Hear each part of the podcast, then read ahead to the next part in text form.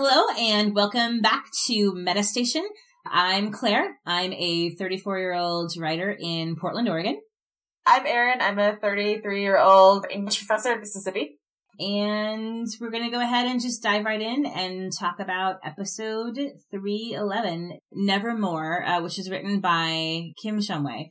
We're so excited to talk about this episode. We both felt almost immediately like this is the best episode of the season, hands down. And I would say, and I would imagine you would agree, I think one of the best episodes of the entire series. Oh yeah, I agree. I literally feel, I was thinking about this after watching the show on Thursday. I felt like the jump from last week's episode to this week's episode literally felt to me like going from the worst examples of the things that this show does that make me the most upset to the best examples of the things this show does well that I love. Like it felt like Yeah. the gap from 10 to 11 felt enormous and it felt like things just turned around so quickly in a huge way. And I was just, I was so happy with this yeah, episode. yeah. It was like exhilarating, you know, to watch. Just, you know, like have everything unfold the way that it did.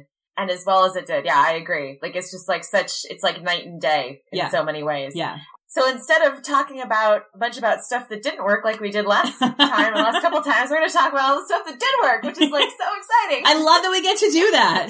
I'm so happy. we get to be happy about this. Oh my God. I- Cause I love this show. I want to love this show and, and I, and it, it's, you know, this show is so important to me and these characters are so important to me and, and so I just, you know, yeah, it was, it was hard. It's like, I don't like, I don't like being this frustrated. And this episode, Yeah. I, I felt like was firing on all cylinders.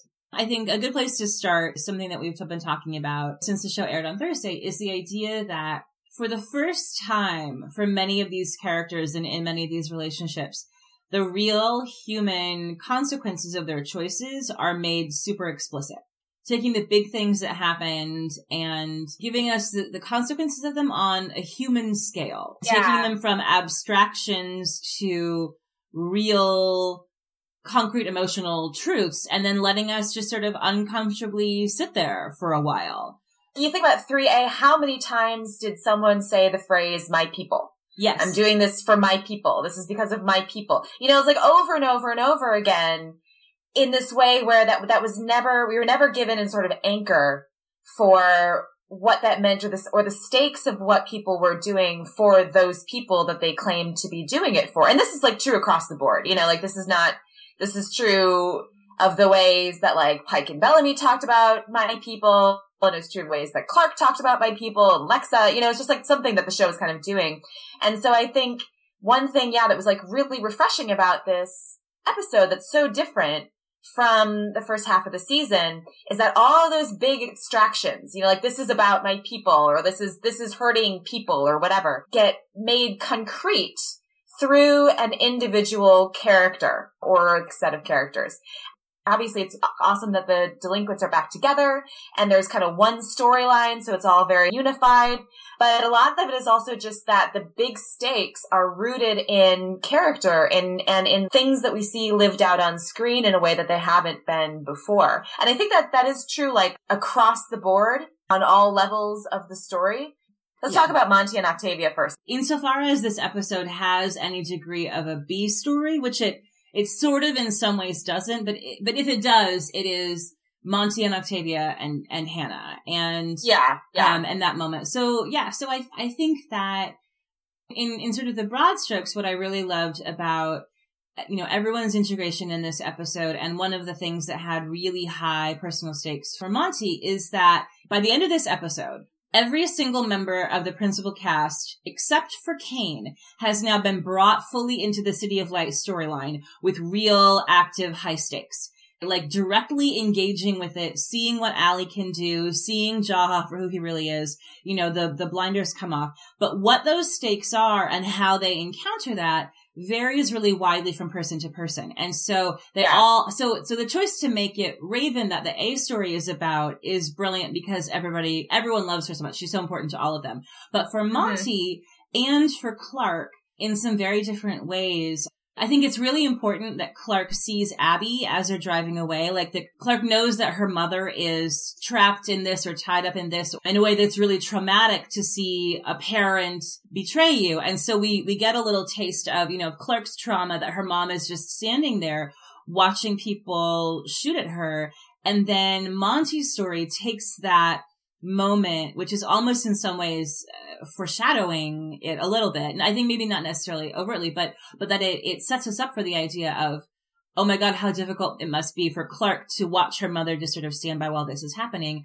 And then with Monty, we get that dialed up to 11 when Hannah, through Allie's intervention, finds them at the dropship and Monty's put in this position of having to choose between shooting his own mother and saving Octavia. You know, it's so perfect and beautiful that it's the two of them in that storyline together. It's just on, yeah, on, it's, yeah. it's just genius pairing because Octavia's feeling of not belonging, Octavia's questioning, you know, without Lincoln, who is she? She's not Skaikru. She's not Trikru she feels like she's nobody and that it's Monty who says, you know, you're one of the hundred. This is the group that you belong to that you can't escape from is us and we survive together and we're loyal and, and sort of both reminding her and I also think reminding the audience in some way, like putting it yeah. back intentionally in the narrative that whatever else happens and whoever else kind of comes and goes in this story, the hundred is still who this TV show is about. It's still yeah. their show. It's always going to be their show. Which I was so relieved that they remembered that. You know what I mean? Yeah. Like it was one of those things. Like I had started to sort of doubt that the writers that they re- remembered that that this was their show, and so it was like so nice to hear that moment and go like, yes, yes, yes, okay, yes, like this is this. It is the hundred. It's sort of affirmation. Like their loyalty to each other comes before their loyalty to anyone else. And also, I mean, like it's you know the fact that it was at the drop ship it makes yeah. you so emotional anytime anything happens at the dropship. But this moment in particular, it was so important that the dropship is where Octavia and Monty have that conversation about belonging and her identity and him reaffirming that to yeah. her. You yeah. know, and it reminds me of like, it takes us right back to the very beginning of the first season when Monty and Jasper and Octavia were kind of a unit, you know, yeah. like right at the beginning, like Monty and Jasper and Octavia, like, you know, Clarke was always a little bit separate. She was kind of a Finn. She was, well, she was with Bellamy or whatever. But like, you know, like Octavia sat there with Monty when Jasper was dying from the spear in the chest and she tried to help him save his best friend. You know, like these are the kids. These are the, even within the hundred, you know, it's always been that little, that little core group. So it's like a lovely, I think, I think Monty was the perfect person for that, you know, yeah. to kind of remind her, like, since we hit the ground, like you have been my person, you know, like we protect each other. We survive together right back to the beginning when the first one of us is dying on the ground. And it's just like such a nice little touch. I think one of the things that I really loved about this episode was how season one it felt. I, I, think for a lot of people who, who started watching the show, you know, season one and it really was the delinquents that was the hook. The thing that I think we all fell in love with was the, the way that these incredibly like tense, dramatic, dark, violent, insanely high stakes stories were played out on a very human scale. So they mattered because we cared so deeply about these people and their relationships. Yeah. And as the show has sort of expanded and expanded and the world has grown and we've gotten so like deeply inside the grounder culture and adding all those new characters. And so the landscape has expanded in some really exciting ways, but juggling that with the intimacy that makes those deaths mean something that makes those stakes feel so high, rooted in how much we care about these people. Like really felt like this was the first time this whole season that I felt that same sense of you're hooked into it because you care about these people so much, you know.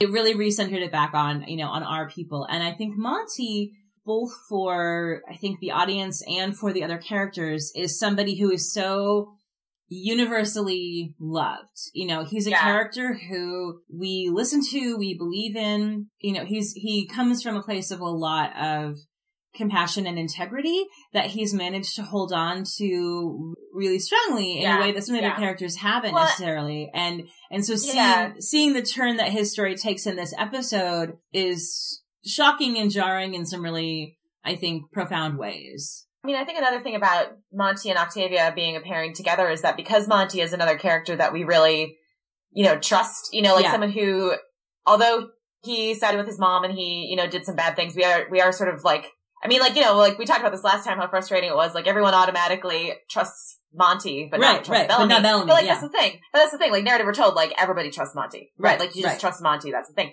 So I think it's important that another reason why it's important that Monty is the one who has that confrontation with Octavia. You Yeah. know, who who Yeah. says to when she's like, she's like, I'm out of here. I'm not one of you. You know, and she's kind of like, you know, like Octavia's a little bit on her high horse. You know, right? Yeah. Like she's like, like about my brother did something I don't like, so I'm gone. You know, Right, um, right. which is like minimizing things a little bit, but Yeah. um, but that that it's Monty who says, "But you are one of us." You know, like we survive together. The right thing to do here is to stay. It means something more for Monty to say that, I think, you know, or something different from somebody else. Well, she So could I never hear is- that from Bellamy. You know, she wouldn't Yeah. hear that from Clarke.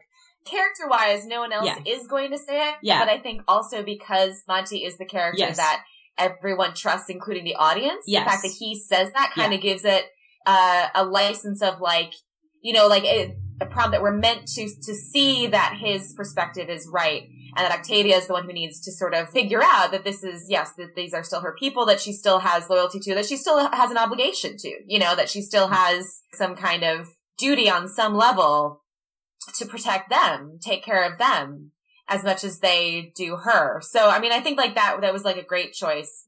The other thing I wanted to say, I, I think that's very like niftily done in terms of the way that this Mon- this little Monty Hannah thing plays out is that it also—we'll we'll talk, we can, I can get back to Mon- the stakes for Monty's character in a minute, but I think like the other really neat thing that this does is that it gives us some exposition about what Allie is doing and about Yes. what's happening and about what the stakes of what Allie is up to now. Yeah.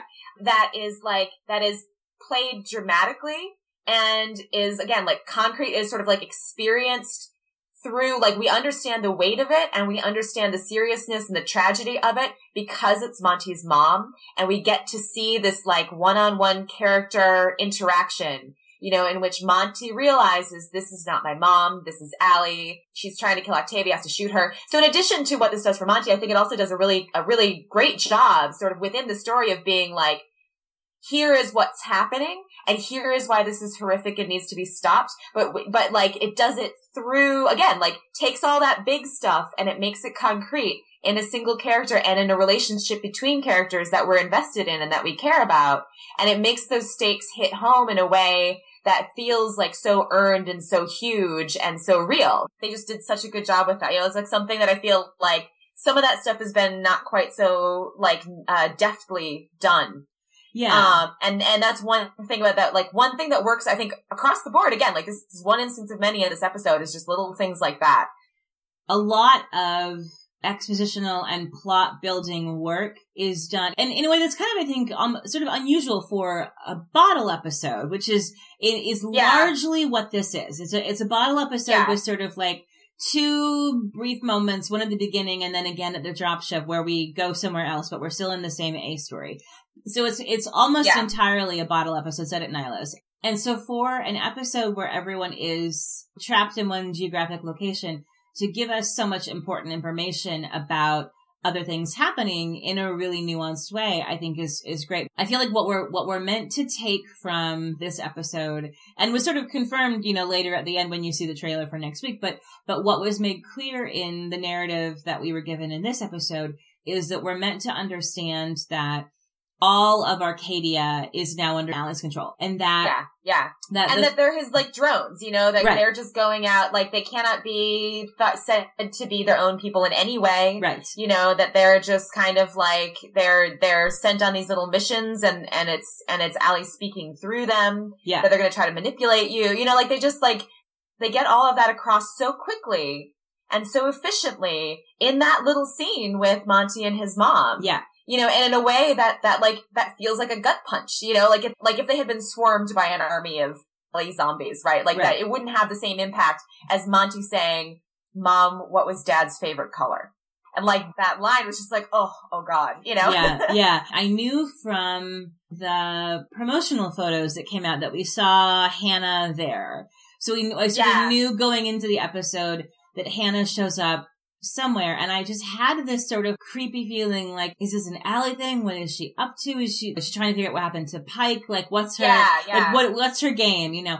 And the way that the narrative unfolds with, you know, Allie telling Raven hope is on the way, and then Hannah shows up, and you sort of know before you know. I'm watching this play out, and it's like, my gut is telling me, you know, Hannah's been chipped, Hannah's been jihad, yeah. but you don't know that until the moment where she flips and she attacks. But the, and the actress, and I can't remember her name, but the actress who plays Monty's mom did, I think, a really good job in that scene of, of keeping things ambiguous until the moment that they stop being ambiguous and you sort of feel the walls closing in a little bit. And then you hit a point where you can't, you sort of can't deny it anymore. And, and I also, I feel like in a lot of ways, one of the things that's particularly harrowing about seeing the way that that story unfolds and that, you know, the choices that Monty is forced to make is again, you know, paralleling it with Abby is in the same position. Yeah, Abby is also yeah. under Allie's control. Yeah. And so I think that the, for the audience, sort of the, your mom is possessed by Allie parallels are, are particularly chilling because we got Abby at the end of the last episode and then now we get Hannah in this one. I think a lot of the character deaths in this season, many I think were handled narratively not as well as they could have been, but, but I think in, in a lot of ways what they've done, and I think that this is sort of when it becomes Monty's turn for that, is that they've severed ties between the delinquents and other people outside of the posse of the delinquents, you know, and, yeah, and in a way yeah. that, that Well, re- loses Lincoln, and Clarke loses Lexa, and Monty loses his mom. So, so whoever was the person that was pulling your loyalties in two different directions being Right. gone means that now the ground has reshifted where once again they're all each other has in some really interesting ways, Right, you know, right. and in some broad strokes ways that, that make me a little nervous for Sinclair, who we'll get to in a minute, who was just amazing. But, but I, Yeah. we talked about this last week a little bit too with, with Bellamy and Kane, that the way, the way that this show tends to structure sort of the, the, the end run of the season, the sort of the ramp up to the big, whatever the big battle is, is that the adults are taken out of play. And that can happen in a number of different ways. In this particular scenario, I think what we're seeing happen is a lot of cords being cut that pull the delinquents in other directions and recentering the team as being the team that we're getting a really clear sense of Ali and Jaha in the City of Light as being, you know, clearly sort of the season's big bad and that now every character is in that storyline except for Kane again. Everyone's on the squad. And I think that for Monty and his mom, we saw a lot this season of his loyalties being pulled in multiple directions. Yeah. And the moment that he sort of finally decisively chooses his friends over his mom when he's helping everybody escape from Arcadia. And then later when he's on the run and she betrays him, we've been seeing sort of incrementally Monty shifting away from just sort of instinctively believing that his mom is right in a way that I think brings up, like we were talking about earlier, some interesting questions about did Hannah actually have to die for that narrative purpose to be served? we just watched rewatched this episode together before we record like we usually do and so we were talking a little bit about this when we were watching like if the goal is just to get all the delinquents sort of cut off from the other people that they could be loyal to or people who who would be their family i don't think she had to die right like she was already an Allie zombie you know like and she was going to be anyway she had already de- betrayed him you know so i don't think it was actually for that purpose it wasn't really necessary for monty to shoot her which is like such a really, really extreme thing for a person to do. You know, like kill your mother is really very, obviously very upsetting.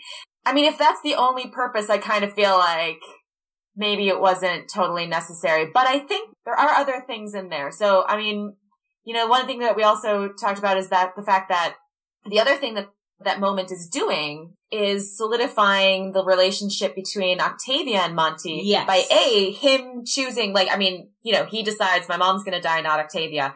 And then also because he's so fucked up by it, because he's so upset, then that, like you said, kind of activates Octavia's protective mode. Yeah. You know, like she doesn't feel like she can leave him after that. Yeah. She has to stick with with him. She's like in the rover. She's clearly deeply concerned about him. You know, so like it kind of like confirms for Octavia, and I think at, at multiple levels, that her heart is still with the delinquents. Yeah. It just sort of makes her realize, like, we, yes, okay, we'll, we'll, we'll die for each other. She was ready to die for Monty, you know, Mhm. and also she wants to take care of him. From that level, I think it is doing something that wouldn't necessarily happen if Hannah hadn't died. I think so too. I, I feel like Hannah, Hannah dying in some ways may be the only thing significant and high stakes enough to have brought Octavia back onto the team. And that, yeah, in, that's true. that in some ways the rift between Octavia and everybody that's really an outgrowth of the rift between Octavia and Bellamy had to be repaired by a reminder that she does have a family. And I think because it's Monty and because what happens in that moment is that Monty, you know, Monty choosing his friends over his mom when he's helping everyone escape from Arcadia is different in a very fundamental way from him choosing Octavia's life over his mother's life. He was Yeah. never going to let Octavia die. And I, and I think that the regret that he feels at the end and sort of the, the new direction I think it sends his character off into when he's left at the end with some doubt after they save Raven about whether his mom could also have been saved. I think what I sort of see potentially being the long-term outgrowth of this that, that makes it, I think, narratively necessary that Hannah did die is that in some ways it's like setting up potentially a really interesting role reversal between Monty and Jasper, where Jasper all season has been the person who's so deeply fucked up by his grief that he's just pushing everyone away. He's full of anger. He is consumed by these emotions that he isn't able to healthily process. And I think that one of the things that's been really beautiful about the last couple episodes, and we can talk about him more in a minute, but you know, having Jasper have real narrative agency in the last episode and this episode has been awesome. And so seeing Yeah. him, you know, kind of reconciling with Clarke seems to sort of bespeak that Jasper is taking some real strides and beginning to process that. And so I feel like contrasting in some ways Monty, who has been, he's as traumatized by it as everyone else is, but he's managed to sort of he just has he's been coping in a different way and he seems like he's been handling these things um in a kind of more pulled together way than Jasper. Like on the surface, Jasper looks like the one who's super fucked up and Monty looks like he's handling it fine. And of course that's not true. But, Like you know, it's it's interesting because I think like you made me think about you know in the in the Rover Monty keeps saying to Octavia that wasn't my mom, that wasn't my Yeah. mom, and then at the end when he says I could have, I didn't, you know, I could have saved her. Yeah. So it's interesting because like the thing, but Jasper's thing too with Mount Weather is that all all season and what he says to Clarke is he's hung on to the idea that what they did at Mount Weather wasn't necessary. yes. He could have saved them all. He does not, Jasper did not accept the argument that everybody else accepted, including Monty, that it was awful, but it had to be done. And, and the thing that I think that seems like it was sort of destroying Jasper is that he didn't believe that, you know? And so now we, we, we also get that reversal too, where I think Jasper's coming around after this episode to understanding at least the position that Clarke and Bellamy and, and Monty were in in a way that he hadn't before.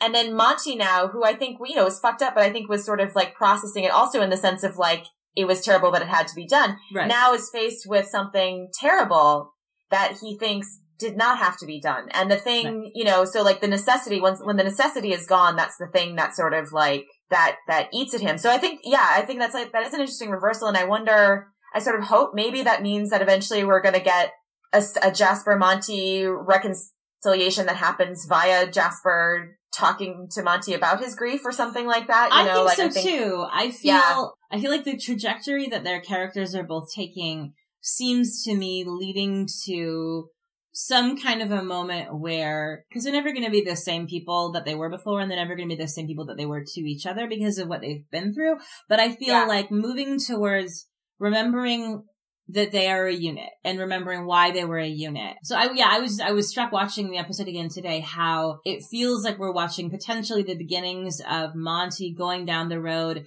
that Jasper is sort of coming back from.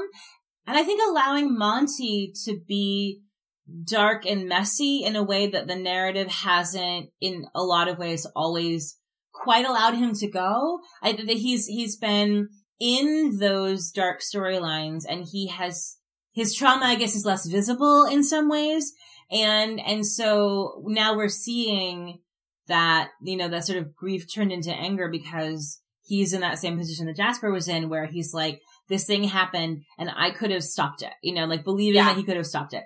I guess the only thing that I don't I don't know how differently I would feel about it if I had felt differently about Hannah as a character all season. Yeah, I think it would work as well if we didn't hate Hannah so much. yeah, yeah. I mean, I, I think that Hannah, I've never been quite sure how I feel about Hannah. I mean, like, well, I, I mean, uh, like as a character, I know that I hate her yeah, because she's awful. Yeah. But I think, like, right, you know, like the way that the way we talked about, like, with Pike, one of the reasons that I find it hard to hate Pike is that there's just enough moments where you're like, you're almost a good man. That there was a version of Pike of which we got pieces because of how things I think were edited. There was a version of Pike who was a three dimensional character who was an antagonist but not a villain. There's a scene that Ian and Mike were both talking about on Twitter that Ian had mentioned in some interviews uh, or had sort of alluded to, I think it was a scene as being his, one of his favorites of the season that ended up getting cut where in the interrogation scene where Kane is being sentenced and Pike is like kneeling down beside his chair, like pleading with him to not do this. Like Pike wants so badly to not have to execute Kane, you know? So there's flashes of, of that in his performance, you know, that Pike is more complex than just like a one note bad guy. And Hannah never got that level of nuance. Hannah I think that when we were first introduced to her, there were some moments where you could sort of be like, "Yeah, that's Monty's mom," you know, and and happy that Monty had a family reunion, and and the sort of tragedy of the story, what happened with Monty's dad, and and she was sort of the entry point a little bit into kind of humanizing the experience of what Farm Station all went through and those three months that we never saw. But almost immediately, it felt like Hannah had none of the nuance and complexity as a character that Pike had.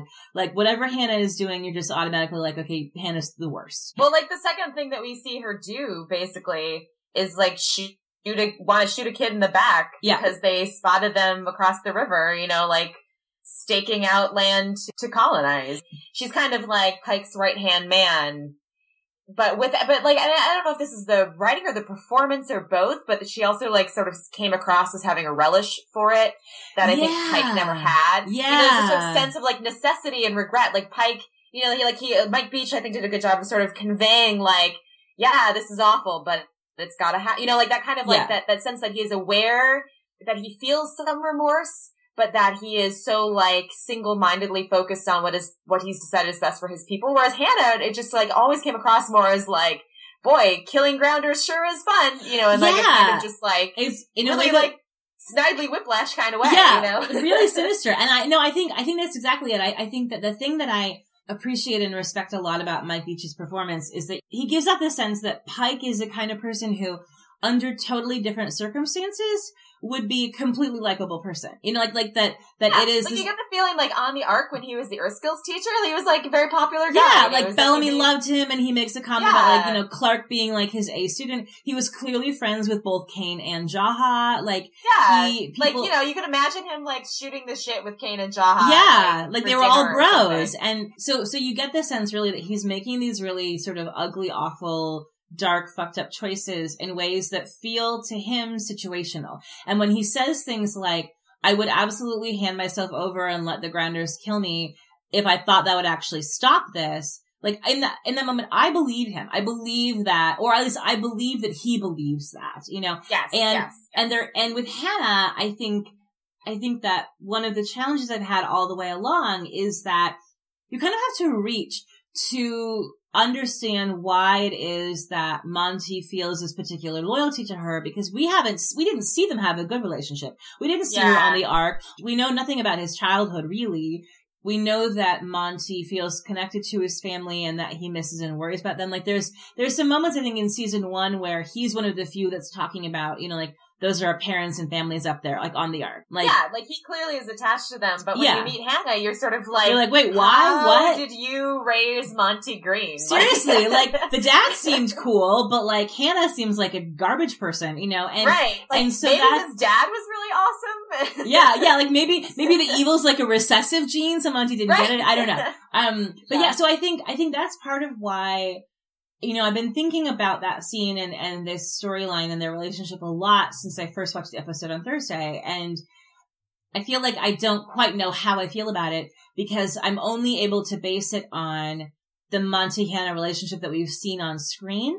And because of what we've seen and, and my just sort of visceral distaste for Hannah, it's hard for me to be like too bummed yeah, about it, except, yeah, yeah. except like, I mean, in, terms of the loss of her as a character, I'm like, good, you're awful and I'm glad you're dead. But the big question that we won't know the answer to until we sort of see how it plays out is what direction this means that they're taking Monty's character. And I think that if, if it turns out that the reason her death was necessary is because they're ricocheting Monty off into a totally new direction that's going to have both emotional and narrative storytelling weight. And that it's the one thing that was big enough to sort of solidify Octavia's sense of how important they all are to each other.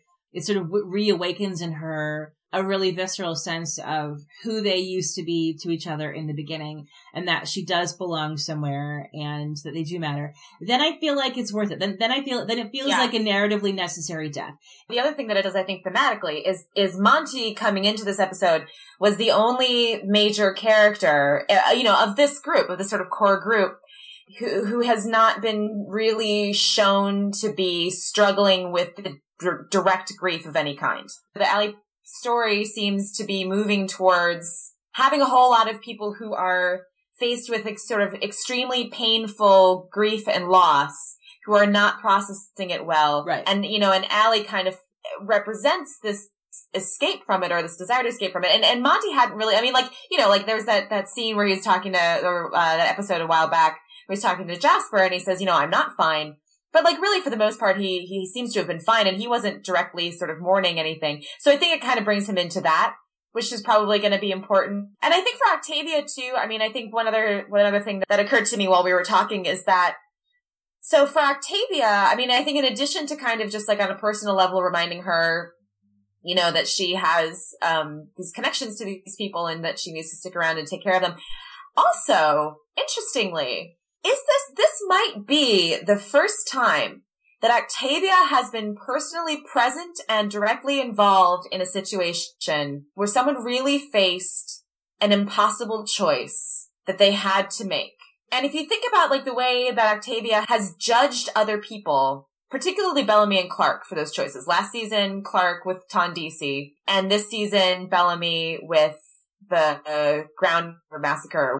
So I wonder if part of what's happening too is Octavia having a realization, you know, like she was kind of involved in TonDC, but she wasn't there for the, for the decision. You know, she just saw the results and she hated the results. And in this case, she had to watch Monty make this choice and kill someone in front of her and see how awful it was for him and see that it was the best choice and the worst choice simultaneously. And I wonder if that isn't a little piece of it too for Octavia, for her arc sort of like forcing Octavia to face up to like there actually are situations that are not black and white that well, you just have to accept that someone else has done something that is terrible and maybe all you can do is accept and continue to love and understand them or something. So I wonder, I don't know. I mean, like I might be pushing it too far, but I do wonder if that is also a piece of what's going on. No, there. I think, I think that's actually, I think that's a really good point. You know, when we talked about this a lot last episode, for me, up until Lincoln's death, Octavia's arc was something that was working for me really, really well. Her trying to find out the place where she fit,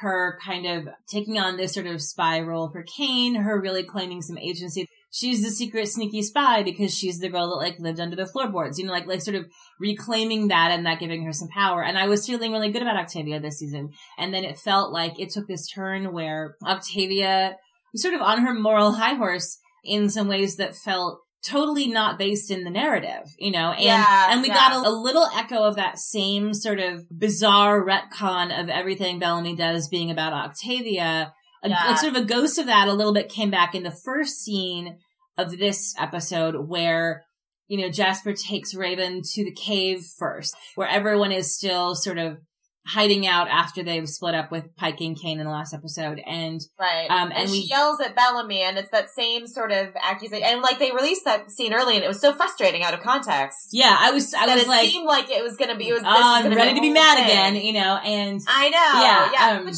which is like so weird, you know. And I think like I, I'm less annoyed by that now that I know that that was like at least largely there to set up Octavia's arc involving Yes, her yes. almost leaving then having to decide to stay. Yes. Which does also tell us that like, yes, we're not meant to think that she's 100% right. Like we are not supposed to be, like hers is not the correct perspective. Mm-hmm. She's like maybe partly right. Like what she says to Bellamy, part of what she says to Bellamy is right in that it is echoed by other characters later on. You know, the thing about like you were upset, you were hurt, and you're upset and angry, and when you're angry, you lash out and people get hurt, they die. Like that part I think was supposed to be, like that is true. That's sort of echoed later by Jasper and in other places. But that the rest of it, that her attitude towards him or sort of like rejection of him, I think maybe even her saying, you know, like you're not one of the good guys, him saying, what do I have to do to be on your side? And she says you're not one of the good guys. I think like maybe that, that like, that disconnect was deliberate, right? Like Yeah. the idea is like he's saying I'm on your side. He's not saying he's a good guy. He's saying like we're all on the same side. Right. And she still has this idea, this like sort of like idealistic notion of a good guys that exists. That obviously like the show is just is like you know we get that last line like maybe there are no good guys. Like that's the lesson that Octavia had to learn. Yes. I think. I totally agree. And so in the context of this episode, and what we see in this episode, it makes Yeah. all the difference. And it even, I think, undoes some of my frustration at the way it was handled last episode because it seems clear that the, the narrative is not with Octavia in those things that she's saying. That like the narrative is not Yeah, saying yeah. the objectively correct She's thing. too yeah she's too rigid. I mean she's way too problem. rigid and she Yeah, always has been. And Yeah. like she's she and and I think that's I think having that having that coming from both her and Kane, who are both people who have at times in the past been very morally black and white, it makes you sort of feel like, okay, so we're hearing these things about who Bellamy is as a person from these people who are sort of drawing these very hard lines about what it means to be good. And I think that Octavia being set up by this show in many ways to be sort of the moral conscience makes you the audience sort of instinctively not question it. But Yeah. yet many of those things that she's saying, it's like, well, that doesn't feel like the story that this show has been telling. And so I Yeah. was really comforted to see that we're being given that really aggressively rigid moral black and white drawing of lines between her and Bellamy as being about her and not the Yeah. show telling us who Bellamy is because that was how Yeah. it felt last week. And, and I felt like this episode, I, in some ways turned that whole kind of thing on its head because it's about Octavia's inability to see nuance and Octavia's yeah difficulty forgiving. Her seeing things only from her own point of view. Like Yeah. when she tells Monty, Lincoln was my people, sort of effectively rejecting what he says about we're your people. I don't think it occurs to her that that's hurtful. I think, Right, I think that's how she exactly, really feels. exactly. You know, she feels like, Yeah. and, and, and she is still actively grieving and you can forgive a lot when a person is in the middle of, you know, like she just watched Lincoln get shot. Of course she's still fucked up. But, but I think that, I think that this episode opening the door for her to remember that she's part of the team of the hundred is the only plausible for who she is as a person path back towards her remembering that she also belongs with Bellamy. And I think that Bellamy's language in that scene that they have at Mount Weather about you'll always fit in with me, I think that language mm-hmm. is really significant that I that it's about it's about fitting in, it's about belonging, it's about her even before Lincoln died, about her feeling like she doesn't have a place. And yeah and the only reminder of where her place is that's compelling enough to sort of get through that black and white, you know, right, wrong, good guys, bad guys mentality that she has is something like what happened with Monty, you know, is, is the stakes being that high again. And because it, like you said, Yeah. it was Jasper getting speared that sort of solidified their bond in the beginning. You know, they've always been people who can put aside their grievances or petty frustrations or whatever when there's an actual emergency. Like what these kids do is they are like, okay, we're going to put the fight on pause because we have to save somebody's life right now. And then we're going to come back and we're going to hash this out later. But like right now we have to, you know, Clarke and Raven have to call a truce and save Finn's life. You know, like yeah, that's right. like exactly, they like that's who these people are. you have are. to like set aside. You have to decide. Okay, like like who is the most important to you Right. and set everything else aside Yeah. you know Yeah. and like just just focus on that that central thing yeah Yeah, and so I think that this episode bringing those stakes back down to the level of all these people, you know, like the sort of macro story of everybody trying to save Raven, who is totally one of their own, and then the sub story within that story of Octavia and Monty is sort of about, you know, recentering them all focused towards each other. And I, so I think that, you know, for Octavia to forgive Bellamy or even to begin to sort of understand Bellamy is a longer journey. But I think that Yeah. the, the first step of that is her at least not just consenting to be on the same team, but being the person who says it first. You know, that, that when, Yeah. when Raven is, you know, says like, I know why Allie wants to stop me because, you know, I'm the only person who knows that the second AI can destroy the first AI. Like I know how to kill Allie basically. And then the fact that it's Octavia who says, let's fucking do it. Like strap in, let's we ride. survived together We survived Yeah. together. And, and Yeah. then calling that line back and that perfect, beautiful little moment of eye contact and that kind of tiny nod that Monty gives her, like Monty acknowledging that she's She heard using, him. that she heard him, like that what he said got through yeah and that it's as true when she says it as it was when he said it to her, like that that really Yeah. is who they are. I and think there's a tiny, tiny moment of eye contact between Bellamy and Octavia too. Yeah. Again, this episode is not about forgiveness. Right. You know, I think it's really important that no one in this episode has gotten forgiven. yes. Uh, like those words are never spoken. And I don't think it's ever really offered. Like the closest is, is Jasper and Clarke, but not really. But we, so this isn't about forgiveness. This is about acceptance. And so when, when Octavia looks at Bellamy, it's like this, he's not forgiven, you know, like it's not fixed. It's not okay. It's not repaired. But she's saying, like, I accept you and we still have a connection. Yeah. She's not severing something. It's a truce. You know, it's, it's, Yeah, it's yeah. saying that, like, she's saying that her anger at Bellamy in this moment is less important than the thing they all have to do together. What always tends to sort of be the way those stories play out in, you know, in the show is that, you know, they sort of, they put their personal baggage with each other on hold. They go, you know, save a life or whatever. And then when they come back to have that conversation or hash those things out, whatever it is that they've been through together fundamentally changes the tone of that conversation and breaks down some of those walls between them because it's a life or death situation. I'm so hopeful about the direction that they're headed over the course of this season that we're going to end in some position of moving a little bit more actively towards reconciliation, but in a way that feels really earned. Like that Yeah. feels rooted in who they are and who they are to each other. That's rooted in, you know, in everything that's happened. And I think the thing that I loved the most about this episode is how hard it worked to make sure that we didn't forget anything that has ever happened to any of these characters or that they've done to each other. And like that Yeah. every, I mean, every death that you feel like the show has forgotten about or every reason that somebody is mad at somebody else all had this huge weight. So then the moving through it, like not past it, but sort of moving a little bit through it feels real and it also feels lasting. It feels like this is a permanent, Yeah. significant step forward in their relationship because no one is pretending like that person didn't do that thing. You know, nothing's getting yeah. whitewashed. It's like the opposite. It's like everything is being, you know, stripped down to the bare bones and just laid raw. Like the things that these people say to each other,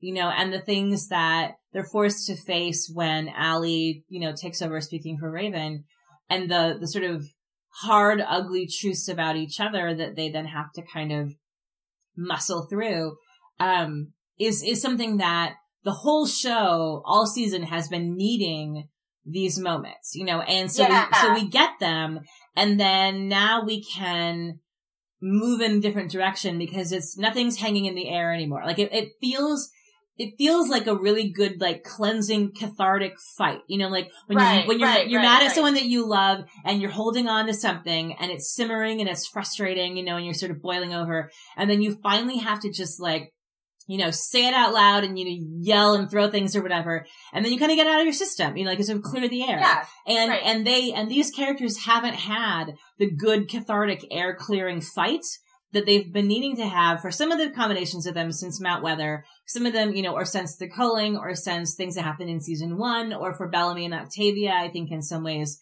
the sort of ongoing fight they've been having about Bellamy and Pike all season long. But it was like everything that needs to get said got said. And so you feel like where they land at the end of this episode with Octavia rallying the team, it makes you feel like everyone has sort of crossed over a bridge onto the other side of something in a way that mm-hmm. feels really organic, not too neat and tidy, not wrapped up in a bow, not too shiny and perfect. Like it's all like everything's still kind of a mess, but everyone has cleared a hurdle in some way. I agree. Do you want to talk about Niylah? Sure. Let's talk about that. In fact, I got a question this week from Tumblr user Midnight Overlord. Hello, I was wondering, would you mind discussing Niylah's dad being in the peacekeeping army? It's rather weird since Indra recruited around Arkadia and the outpost is an ice nation. Plus, Azgeda warriors were near Arkadia. That wouldn't have gone over well. So my, my sort of initial answer to that question is that I don't think that there is an answer. Yeah. like, like yeah. really actually. I think probably that we'll never get an answer to that and whatever you want to headcanon is probably fine. I mean, I would guess a real answer might be something like the army, while perhaps primarily Trikru is a coalition army. So it's probably like NATO troops, you know, or right, it like right, might yeah. be like 90% Trikru. And then there's like one, you know, like battalion from Azgeda or something like that. Is Niylah, is she Ice Nation or does she just live in Ice Nation territory? Yeah, that's not really clear either. I don't think they say. Because and, if it, she- and it seems like she's, it kind of seems like she doesn't really have a particular Yeah. That- strong. I mean, like she seems like one of those in between characters. Like she Yeah. she has a trading post because she kind of moves among different groups of people and among Right. and into different territories. And we know that she's pretty close to the border.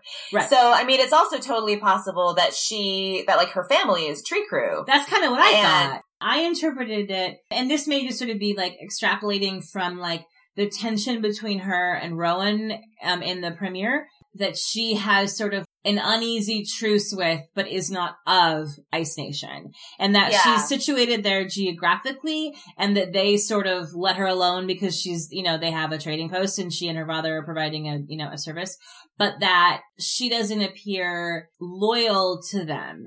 And we don't, like, we don't know much about Niylah, but we know that her mom died at Mount Weather. And we know that there was, that there were Ice Nation grounders in Mount Weather because Echo was there, but the majority of them, I think, were not. You know, the Right. majority of them seem to be Lexa's people. Right. So it, it feels logical to me to assume that we're meant to believe on some level that these are not of the clan of Ice Nation, that they've sort of set up shop in that territory for, you know, kind of whatever reason, but that like ethnically, culturally, tribally, that they're of Lexa's alliance. That was sort of my Right, feeling right. based That on was- that. That was my assumption as well. I mean, like, I, yeah, I, I think that's probably the best explanation. Yeah. That they're just kind of like, they're kind of like on the margins, sort of in between, but maybe like officially Trikru. Like, you know, if they, if they were going to be mustered into an army, it would be Trikru. Right. But I mean, I think honestly, the, the real answer t- to that question, you know, like there's the, we can kind of like come up with an in-world answer, but I think obviously the real answer to that question is just that that's there in order to, again, like, and this is one of the things that this episode does so well is to, to really ground the stakes of what Bellamy did in 3A in a single person in their experience and, and the ramifications of his actions for a person, you know, with whom he has to interact, whose sort of like emotional experience of what that deed meant, you know, he has to reckon with and we get to see as a character. Like, I mean, maybe it's a little fun of fuzzy to say that her dad was in the army, but I think that, I thought that was a really, really beautiful decision that they made. Like, I that was like a really, yeah. really, like, really effective way to use that character. I was so excited that she came back. I, I was really thrilled that we Yeah. hadn't seen last her because I thought that she was, you know, I thought she was terrific in the premiere. I loved her chemistry with Clarke. I loved her as a character and, you know, and, and you and I had talked like when we, we made our sort of, you know, big rundown of series predictions that we then updated after the premiere. And, and one of the things that was sort of on our like list of things to watch was Niylah having one of the dropship wristbands. And we Yeah. went such a long time without that having any payoff that I had sort of moved it to my list of like random things that seem to have gone nowhere. And so from the moment that in the previous episode that Raven ha- makes the connection that the wristbands are the thing that can save them. And then, you know, Jaha and Allie find that out. I was like, okay, so what's going to happen is Jaha's going to take them out and there's only one left in the whole entire world that Jaha doesn't know about. Yes, we're going to get Niylah back. So I was prepared to be excited, even if the only narrative purpose that she served was just being the person who has like the world's last wristband. But the fact Right. that they found a way to integrate her into the story in a way that wasn't just, you know, she has the MacGuffin and also we need a place to hide out that Jaha and Allie don't know. That would have been fine. Like that would have served an, a plot purpose, but that they also tied her in so deeply into the emotional weight of it was really unexpected. And I thought just so Yeah. lovely, you know, and, and the way that that puts Clarke sort of in the middle of having to not mediate exactly, but, but trying to bridge between both of these people who are on opposing sides of this incredibly violent conflict and, and sort of show everyone again, like the human face of it. Like, well, once again, and to have Clarke do it the way that Clarke does, that she always does, and another thing I'm so glad that she got called out on. Clarke, you know, like, and, and Clarke's sort of mode of negotiating those kind of difficult situations is to just hide information from other people in order to manage their feelings. right. You know, like she did that to, to Bellamy with TonDC when she didn't tell him that Octavia was there. Yeah. So he wouldn't worry. This is something that Clarke has done over and over again. Right. And so this is a, in another series of sort of like things that have become patterns with characters that I wasn't even sure anymore that they were totally like aware were patterns getting called out, making me really happy. That was one of them. So Niylah is this like perfect character to, to sort of ha- have a perspective that allows her to sort of articulate issues or embody issues that have been really sort of abstract or ignored and then just kind of like make them concrete and make them textual issues that now our characters have to sort of face and cope with.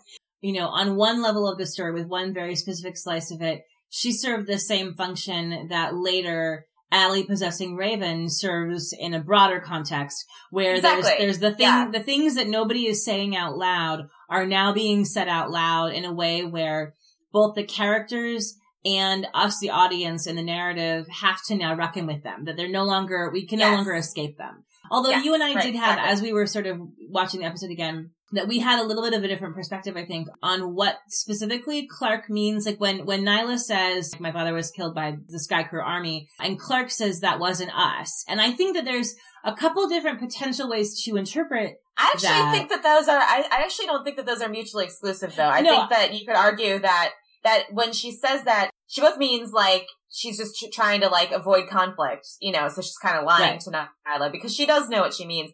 But I think she also is saying it wasn't us because she, like you said, like she truly doesn't believe that that was Bellamy. It's Yeah. kind of like a follow up on the, that wasn't you moment. I think that probably both of those things are true simultaneously. I think so too, yeah. But I think that that is Yeah. a really important moment of her calling back what she says to Bellamy in episode five when she says, like, this isn't Yeah, you. And so yeah. watching that episode both times, I did not read that as Clarke thinking that she was lying. I think you're right. Maybe like I, and that's maybe actually the biggest point and like why what Niylah says to Clarke at the end Yeah. hits so hard when Yeah. she says you didn't give me that chance. Cause Yeah. like, I think you're right. I don't think Clarke realizes that she's, you know what I mean? Like, I think she means that she's making a call back to Bellamy and she's trying to smooth things over. I think she's not really conscious of the extent to which she's manipulating. You know what I mean? Yeah, like, and, I- and that's true of Clarke. Like, she Yeah. just does it. You know, Yeah. she doesn't think about it.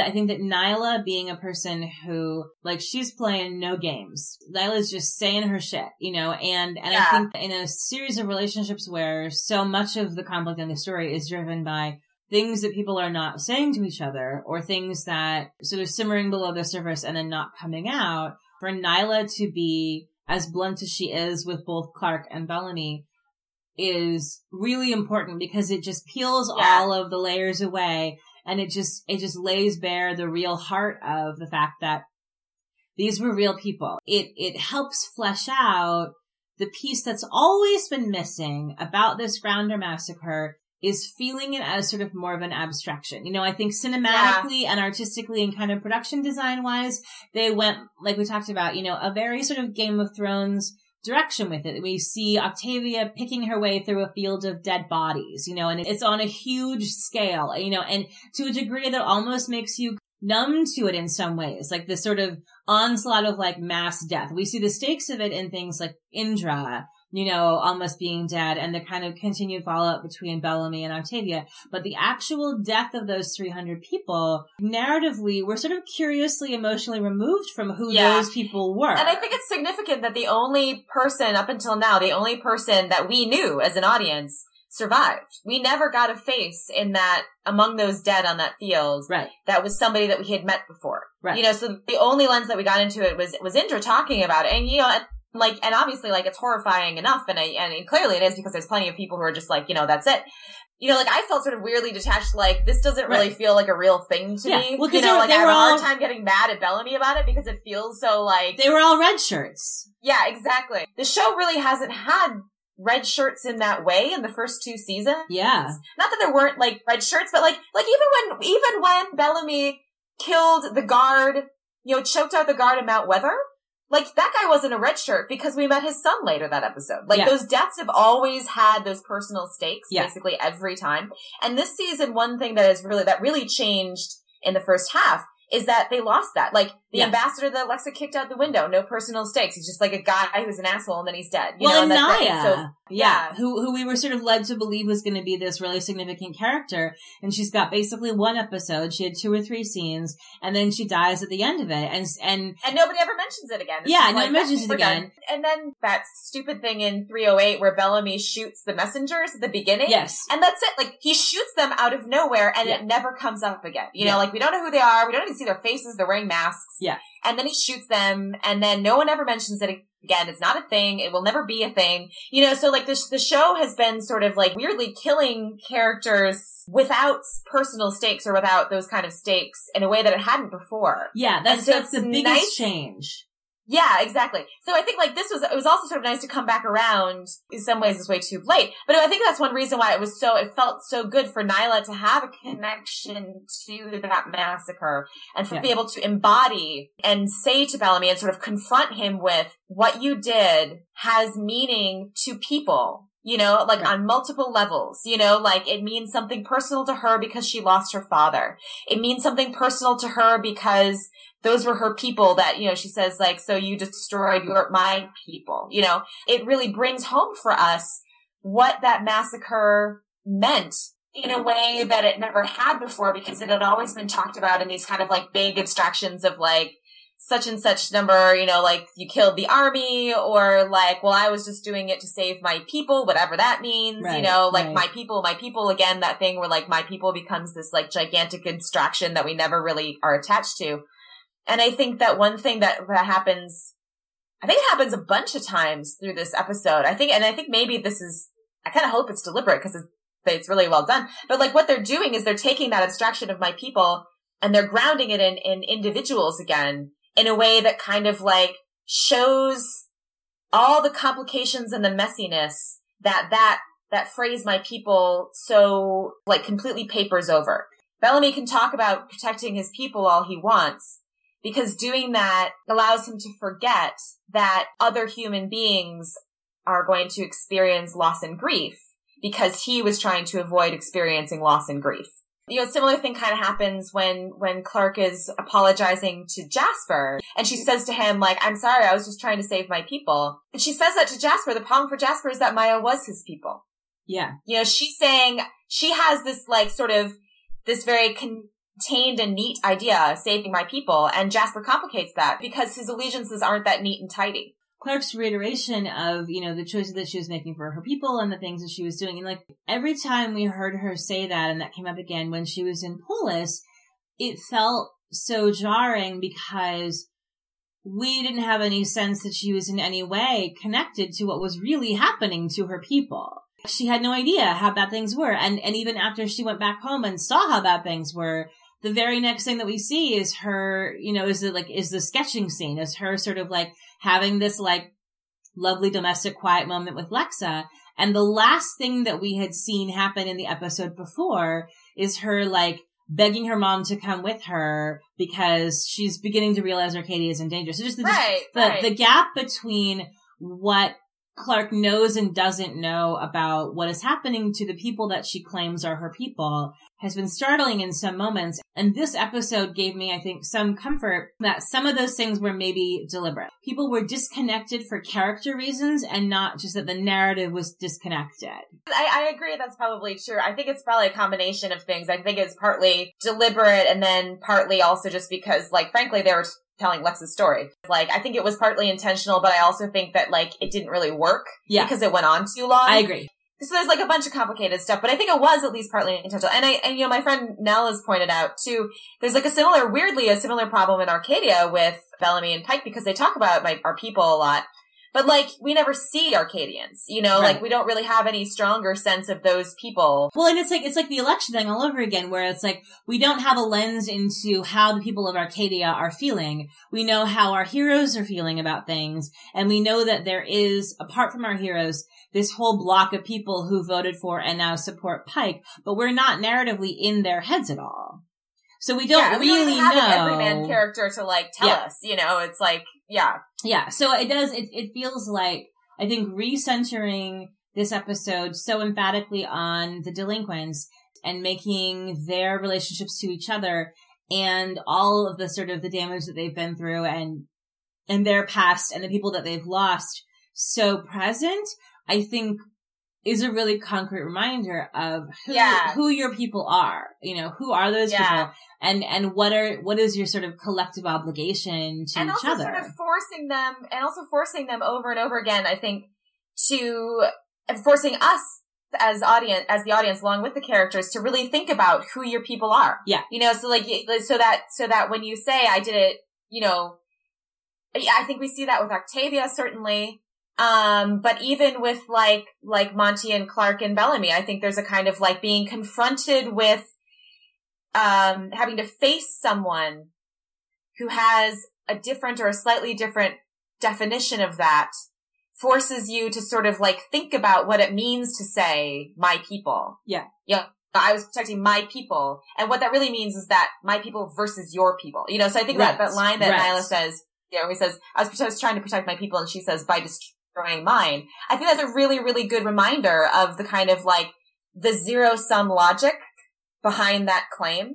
Right. Well, and Um, we've heard that before. Like Lexa says that exact thing to Clarke. And and that Emerson also kind of calls Clarke out on that too. Like that the idea of, you know, I'm protecting my people always means that somebody else's people are going to get screwed. the good thing I, that I think this this episode does with that, which I really, I was getting a little like kind of uncomfortable about because I didn't really know where they landed, but I think they did a good job in this episode of balancing the uh, of and and this is like and again this goes back to season one and the way that they used to be so good at taking these like really morally complicated situations and kind of dwelling in the ambiguity of them Yeah. and I think this this episode does it, you know, because it doesn't it doesn't vilify anybody. It just shows you, it, you know, it doesn't say like I think we don't wind up thinking like Bellamy is an evil guy because he's trying to protect his people. You're just reminded that trying to be the good guy is perhaps in and of itself a morally can be like a morally compromising thing because you have to choose to whom you're the good guy. And that's always going to mean being the bad guy to somebody else. Right. And if you just sort of like focus on, if you get too like, you know, focused on being the good guy in your own definition and forget what that means to other people, like maybe that's where the moral line is. You know, that's the thing you kind of can't lose sight of.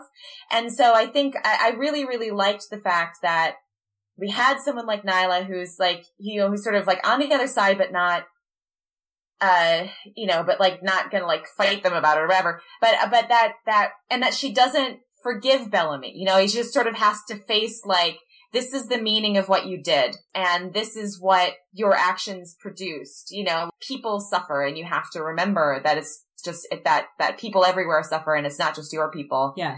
And again, it goes back to like, this is not an episode about forgiveness. It's an episode about acceptance. It's an episode about facing that. And now the next step is having to learn how to, how to deal with it or how to atone for it. But we're not like in a situation again where it's like good guy, bad guy. It's like actions have consequences. And that's, I think, one of the things that I really liked so much about the way that this episode felt like all of the things that season one did right, like all the things that, that hooked us all into this show in the first place were really vibrant and present in this episode Yeah. in, in a brand new way that we haven't had really all season long. And it was because the consequences of every action and not just of this season, but of everything that's happened Yeah. since 100 hit the ground was put in front of us in the context of how it affects these half a dozen people. So the Yeah. things that we're dealing with the fallout of included not just the Grounder massacre and Lincoln's death between Bellamy and Octavia, but also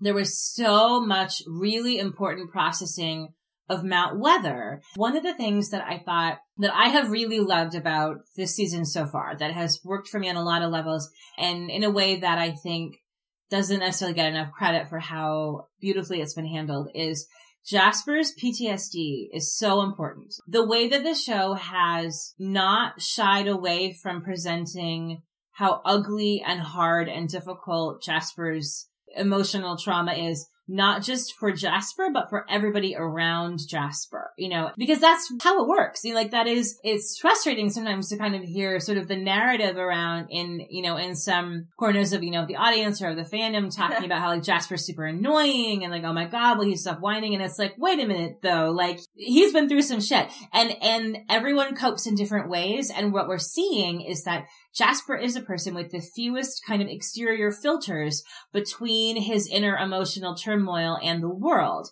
He can't put the mask on and sort of soldier on and keep going the way other people have who have had things to distract them from that grief, who have had like, I've got to put on the mask and go do a thing. And, and I got to suck Right. it up, you know, like, like Raven throwing herself into work or Clarke and Bellamy having to be leaders. Monty, I think, just ha- being a more private person who keeps those things deep inside. And Jasper lets it all hang out. And it's really Yeah. ugly. And that's so important. And, you know, and we talked about in the last, you know, couple episodes, like Jasper kind of getting his mojo back and Jasper facing his trauma by looking it in the eye and attempting to sort of use that for the benefit of somebody else. Like when he really steps into the Raven story and, and becomes a person with a huge amount of narrative agency again, you know, really becoming a hero, I think is wonderful. And what I love about this episode is that once again, Jasper is facing really hard shit.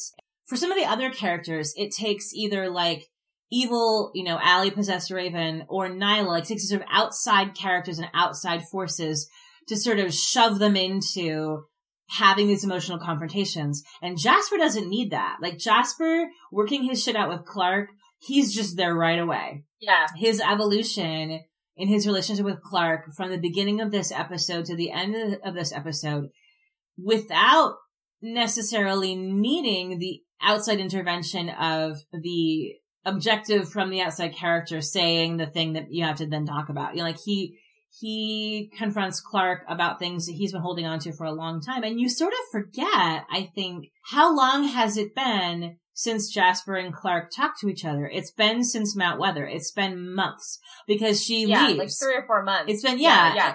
Which, And- which I think is interesting because like because Jasper, I also like that after Jasper kind of like got his mojo back last week. You know, he's back to being fucked up this week because that's also very true to PTSD. You know, Yeah. like it's not like a, a, a direct trajectory. It's not like I'm better now, Right, better right. today, so I'm better forever. You know, so I did like that it kind of came back. But I mean, it's interesting because it, it can be a little jarring potentially to see Jack Jasper be so angry and so vitriolic at Clarke and be okay with Bellamy. Like Bellamy, interestingly, is the person who can calm him down. Bellamy is the person who keeps like, you know, puts Yeah. hand on his shoulder and says like, calm down and tell us what's happening.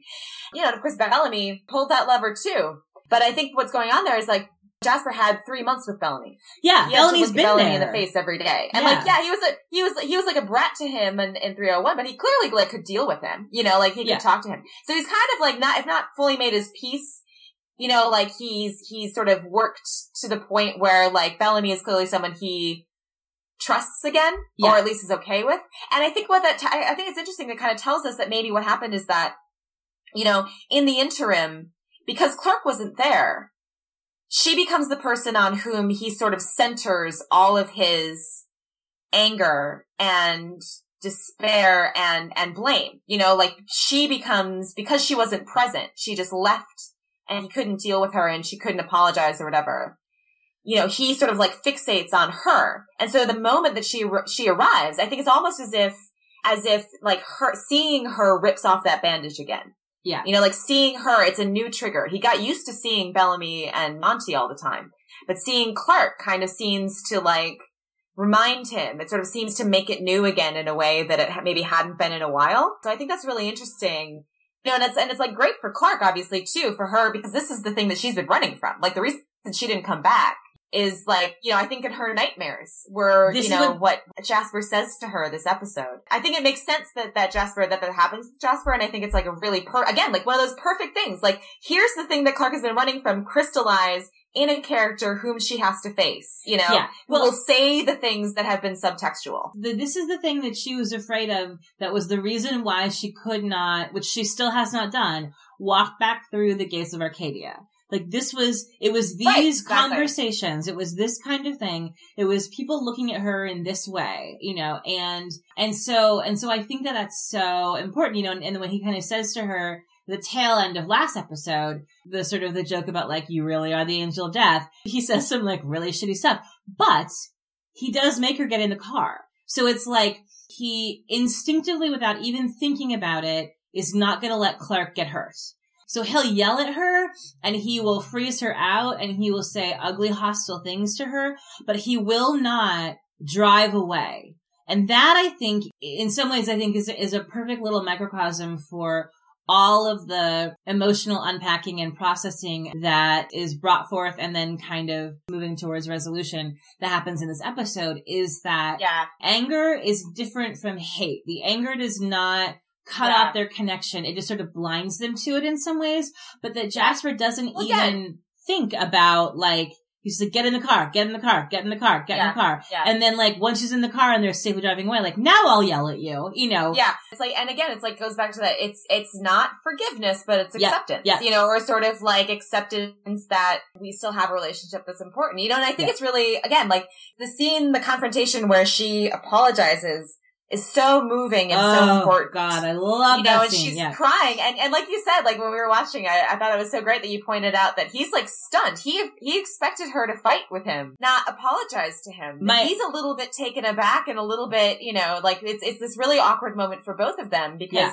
I think like she hopes that apologizing will heal things, and he kind of doesn't know how to deal with her saying I'm sorry. They come to this impasse where she's like, I had no other choice. And he says, I was going to save everybody. And she says, I wish that that was true. That sort of like beautiful, emotionally difficult moment, I think, where they, I didn't, I love that they didn't shy away from, and this goes back to the season one stuff. They didn't shy away from the fact that this is for the, for that moment, it's an impasse. Yeah. You know, like being sorry isn't enough neither of them are really wrong. You know, like Clark isn't wrong. We know that. And, and Jasper isn't wrong. It's just that, like, emotionally, like, it's not enough for her to be sorry, you know? Yeah. Because that's how grief is, right? Like, Yeah. it's not enough to be sorry. Maya's still dead. Maya's still And dead. That was- Jasper still hasn't accepted that, that she didn't have a choice. there's such a huge amount of self recrimination in Jasper's guilt and grief. Yeah. And and I think in some ways the piece of his grief that is healed over the course of this episode is the part where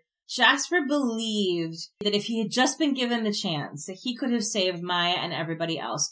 And so Yeah. as angry as he is at Clarke and also I think the the really specific way that he funnels his sort of feelings of betrayal towards Monty, who he felt like he should have expected better from. But there's also so much of it that is on himself, is on his feeling like if he'd been a little faster. And so I think that the resolution that comes at the end of this scene when he watches Clarke improvise and, and wing it and save Raven's life because of a thing that only she knows and a thing that only she could have But also done. being able you know. to do something, to do two, two things to Raven that could have killed her. that could have killed her. Because And- it was the only way to save her. You know, Yes. like EMP Yeah. and then slicing open her neck. Clarke not only had the knowledge, but had the willingness. Clarke's cool head under pressure in contrast with like, you know, remember when Jasper had to shoot the bomb? And like, and Monty, you know, Monty came to support him and like kind of hold his hand. And everyone, you know, and Bellamy was super encouraging and everybody was like, you can do this, but also don't fuck it up or we're all gonna die. Jasper's not Right. cool under pressure and he never has No. been. Him watching Clarke do the things that she does in that final scene and when he says to her, I could never do what you do, what I really loved about that moment was I felt like that's a little bit of Jasper removing from himself the pressure of believing that he could have done it. Like he knows now, I think in some ways, you know, that Clarke Clarke isn't the leader just because she's like the bossiest. She's the leader because she does things nobody else can do.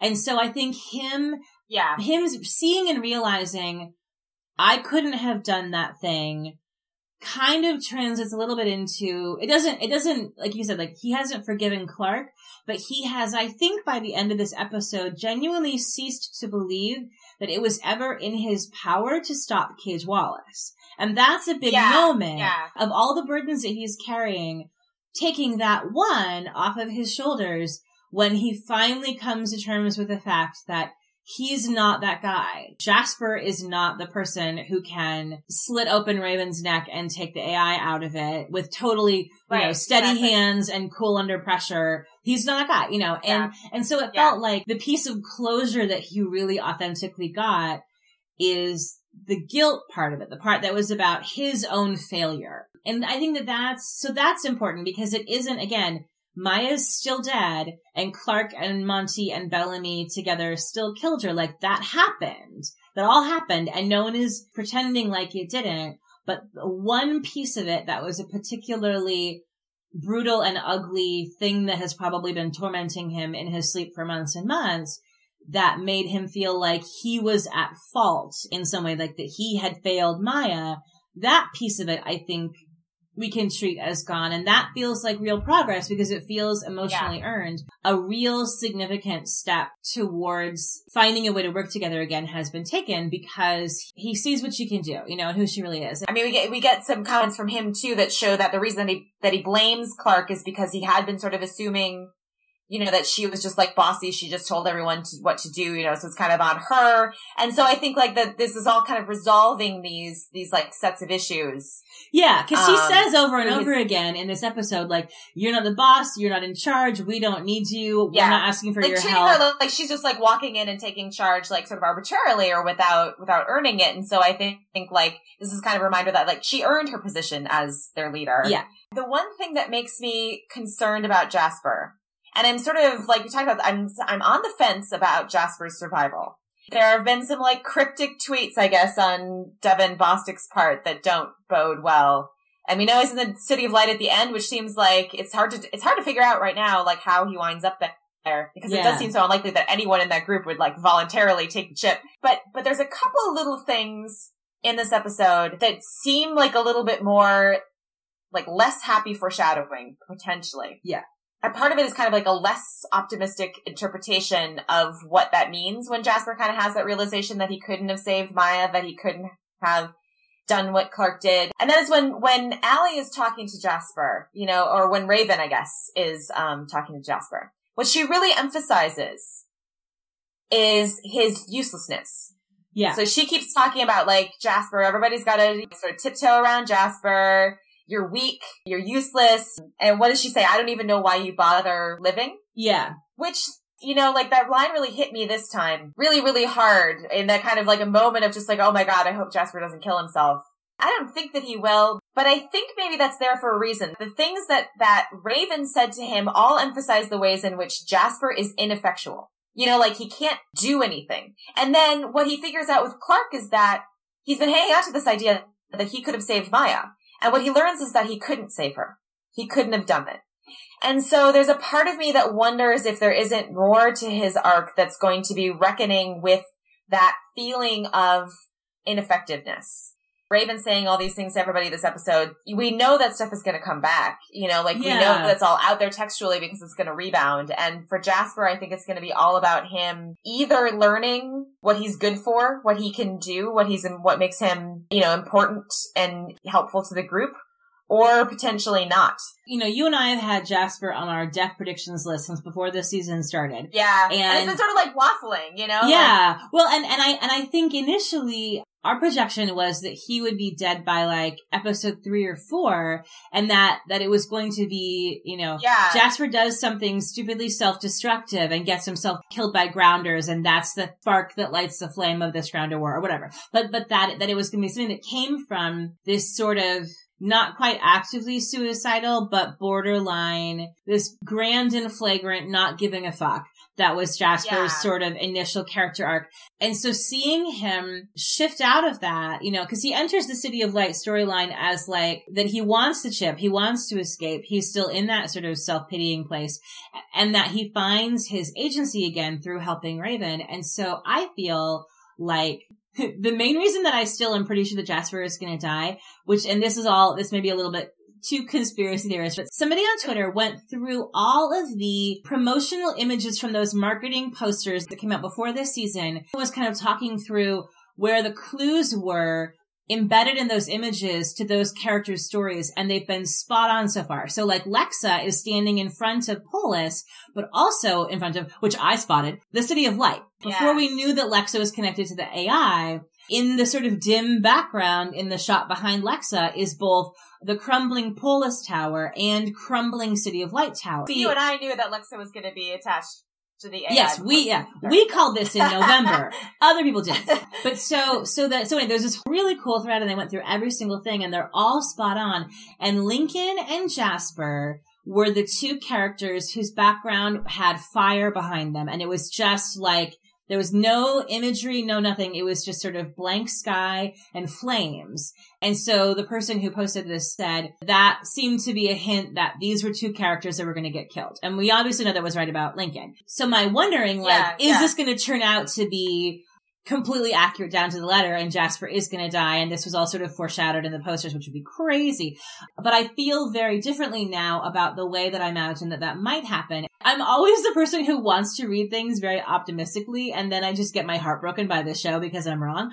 So so this may be another one of those cases but my read on the things that Raven says when she's possessed by Allie, first to Clarke, then to Jasper, and then to Bellamy, are things that are clearly true. I mean, they're, they're ugly, awful things, and they are true either factually, and they're things that you just don't say out loud, or they're things that are maybe not factually true, but are an accurate reading on how that person feels about that thing. So they are all rooted in something Yeah. what I want to believe about those moments, the reason that those specific particular things are being highlighted the way that they are, is because what they're foreshadowing is finally saying those things out loud and facing them is how you overcome them. And, and I think part of the reason that I feel really strongly about the potential that that's true is because for all of them, really, I think that reading fits really neatly into our sort of ongoing supposition about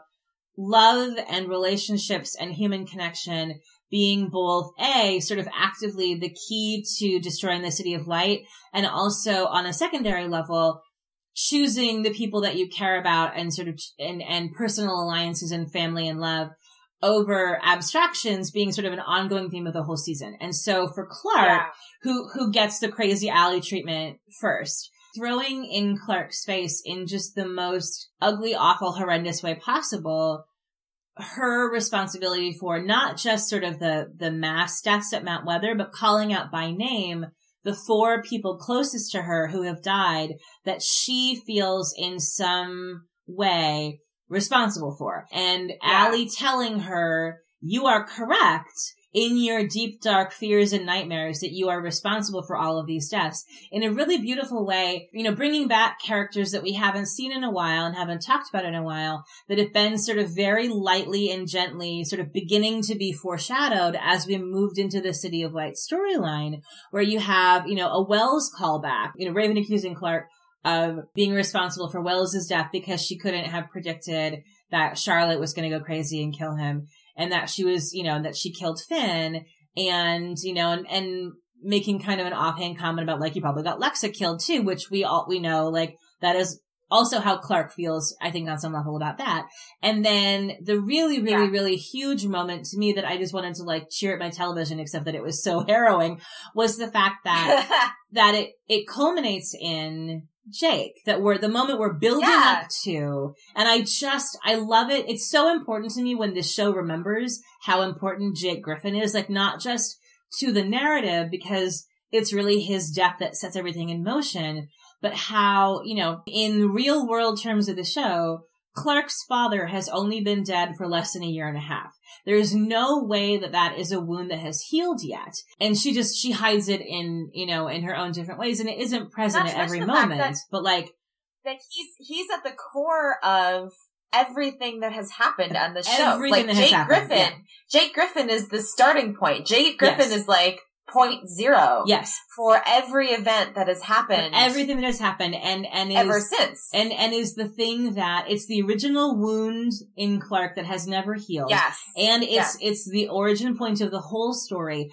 I was so happy. That was the moment that she snapped. That was the thing that Allie said to her that she couldn't keep herself together any longer. Like the, the so when she tells Bellamy later, like, I let her get to me, it's because the dad wound is still so raw and so fresh and so painful to her, you know, that she believes herself on some level to be responsible for the death of her father and sort of showing us kind of how raw and real that is was really powerful. And, but I also think that facing those deaths and facing her own kind of complicitness in direct or indirect ways, or just simply acknowledging that these were things that she was never going to be able to have prevented. I think in some way kind of similar to Jasper and Maya, like she could never have saved her dad. She could not have stopped that. And her, and her sort of secret, deep, dark fear that she could have. And then the really ugly thing that Raven throws in there, which is sort of implying that Abby thinks it's Clarke's fault on some level, yeah. which is the, yeah. which is the part that's even worse.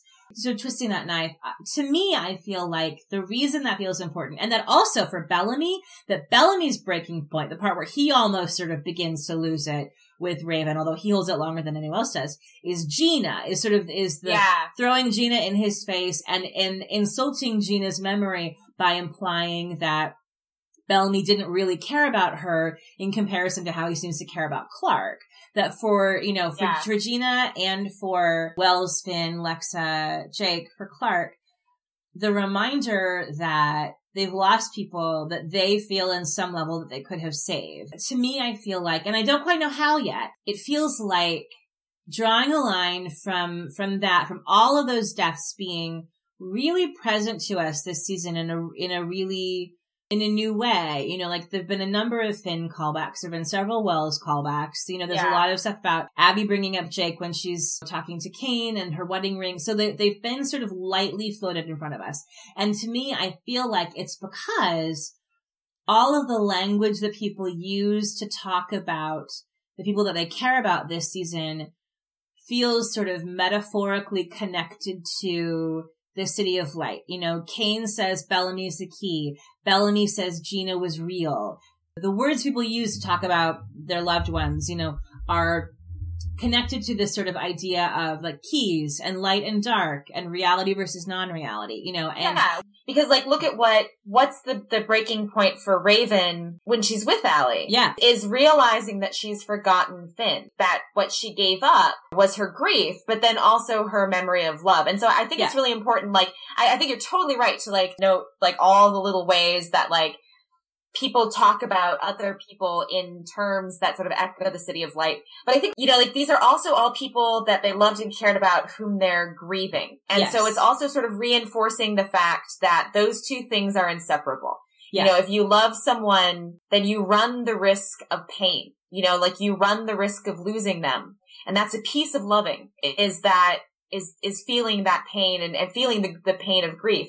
And I think I think that's that's also really deliberate and really important that when they're talking about like they keep bringing back, they keep mentioning, remember all these people that you've loved and lost, you know, because I think that's, that's going to be, you know, like we keep talking about like love is the glitch in the city of light. I think that's true. That's certainly true. Love is the glitch, but it's not just love. It's the way that love necessitates pain. That's the part that Allie doesn't understand.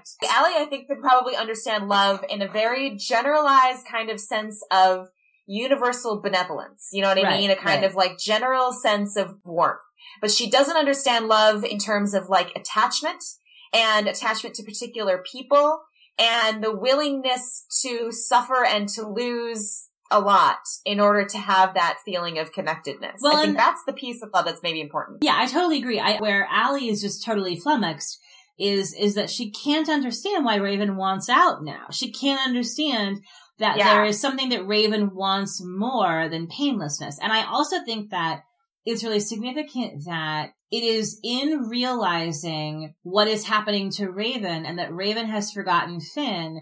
That is why Jasper changes his mind about the chip.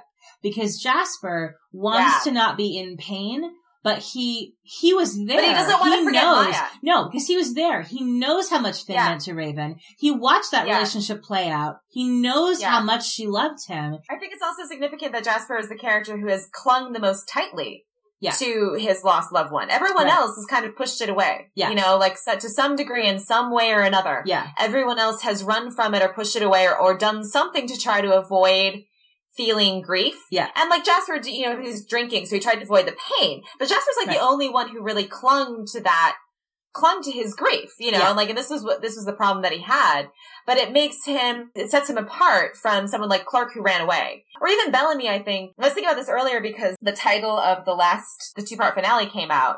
Oh, what is it? Perverse instantiation. Perverse instantiation refers to an issue with AI where basically the AI achieves whatever goal or directive that you gave it, but in a way that is unexpected and disastrous. So the example that, that they give is you ask the AI to make people smile and it intervenes on their facial muscles or neurochemicals instead of via their happiness. So you ask them to make a smile Mm. because what you want is for them to make the person happy. And they say, or they, they interpret it as you just want them, their face to make a smile, right? Right. So I think that's really interesting. Perverse instantiation. I was thinking about this. I think it's really interesting to think about in terms of like perverse instantiation as a problem that humans have as well. You know, like very clearly Allie is a case of perverse instantiation. Yeah. Her directive is to make life better. And the way that she's decided to do that is A, drop a bunch of bombs. And then B, sort of like hijack everyone into the city of light. Right. But I think like you can think about that also in terms of the ways that that characters have be- been behaving this season. Bellamy deciding that he, you know, he wants to he wants to protect his people. He wants to prevent further loss of life and further grief, and he does that by slaughtering an army. You know, like he does that by doing something that produces even further and worse consequences. right. And you can sort of see like a pattern of that, sort of like Raven takes the, the chip because she wants to escape her pain. And that has all these unintended bad uh, uh, consequences. Abby takes the chip to try to save Raven. And that has all sorts of disastrous consequences. Yeah.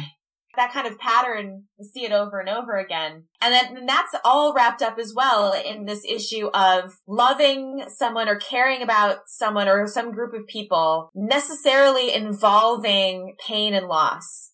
And what people do, the desperate measures people take to avoid either feeling it or to avoid ever experiencing it again are like pretty much across the board disastrous on this show. And I think that's maybe not an accident. I think that's maybe gonna come back around with this Allie in the city of light is that learning that you have to take the pain with the, Yeah. with the love. Well, and that's, and I, I totally agree. And I, and I think that it's really important that it is Raven who is at the heart of this story because Raven, Yeah. Raven is, is one of the people whose loss and grief and pain are both emotional and physical. And so we can see them and, un, and process them and understand it in a tactile, physical way that you can't with like Yeah. some other characters. Yeah. You know, like the Ra- Raven's losses are physical and emotional and the scars run really deep. And because her, you know, her grief and loss of Finn and the trauma that she's been through is really intimately connected to the physical things that happen to her body.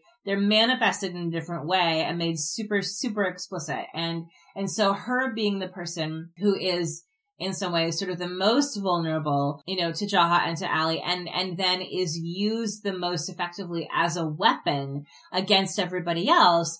When she says to Jasper, we all lost people and you don't see like all Yeah. the rest of us crying about it. And this thing that we talked about before we were watching the episode, like there are some really, really, really interesting questions in that scene, which is one of my favorite scenes of this entire show. Evil Raven dropping tooth bombs left and right on everybody. There are some real questions about when she's being Allie and when she's being Raven, or Yeah. or what is the origin of the things that she is saying? Is it Allie Yeah. making a calculation about what is the most effective way to get her own way, or is it Allie digging into real things that Raven has thought or real things that Raven has observed other people thinking about themselves and sort of weaponizing those because her challenging Jasper, why do you get to just kind of stop living because of your own grief when everybody is wounded and everyone is fucked up and we're all carrying all this stuff?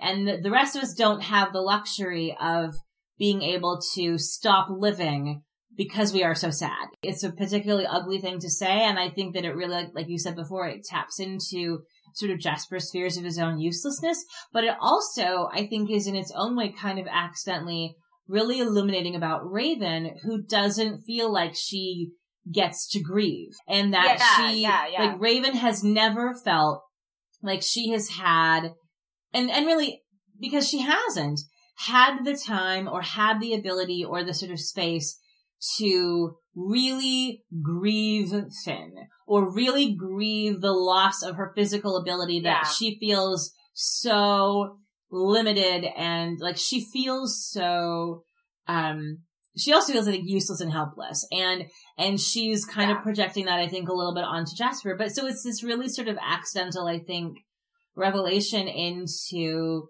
Raven's relationship with her own grieving even though she took this trip to forget it but she was doing that before. I think just sort of not, not letting herself go to that place. And so I think that the show really making explicit and textual the difference between the choices that Raven has made about how she's processing the loss of Finn versus the choices that Jasper has made about Maya, I think tells us something really important about Raven having to face things that she hasn't actually faced yet. You know, like Yeah, she yeah. has she hasn't really encountered those things head on. Like, God, what a powerhouse episode for Lindsey Morgan. I mean, this Oh my god.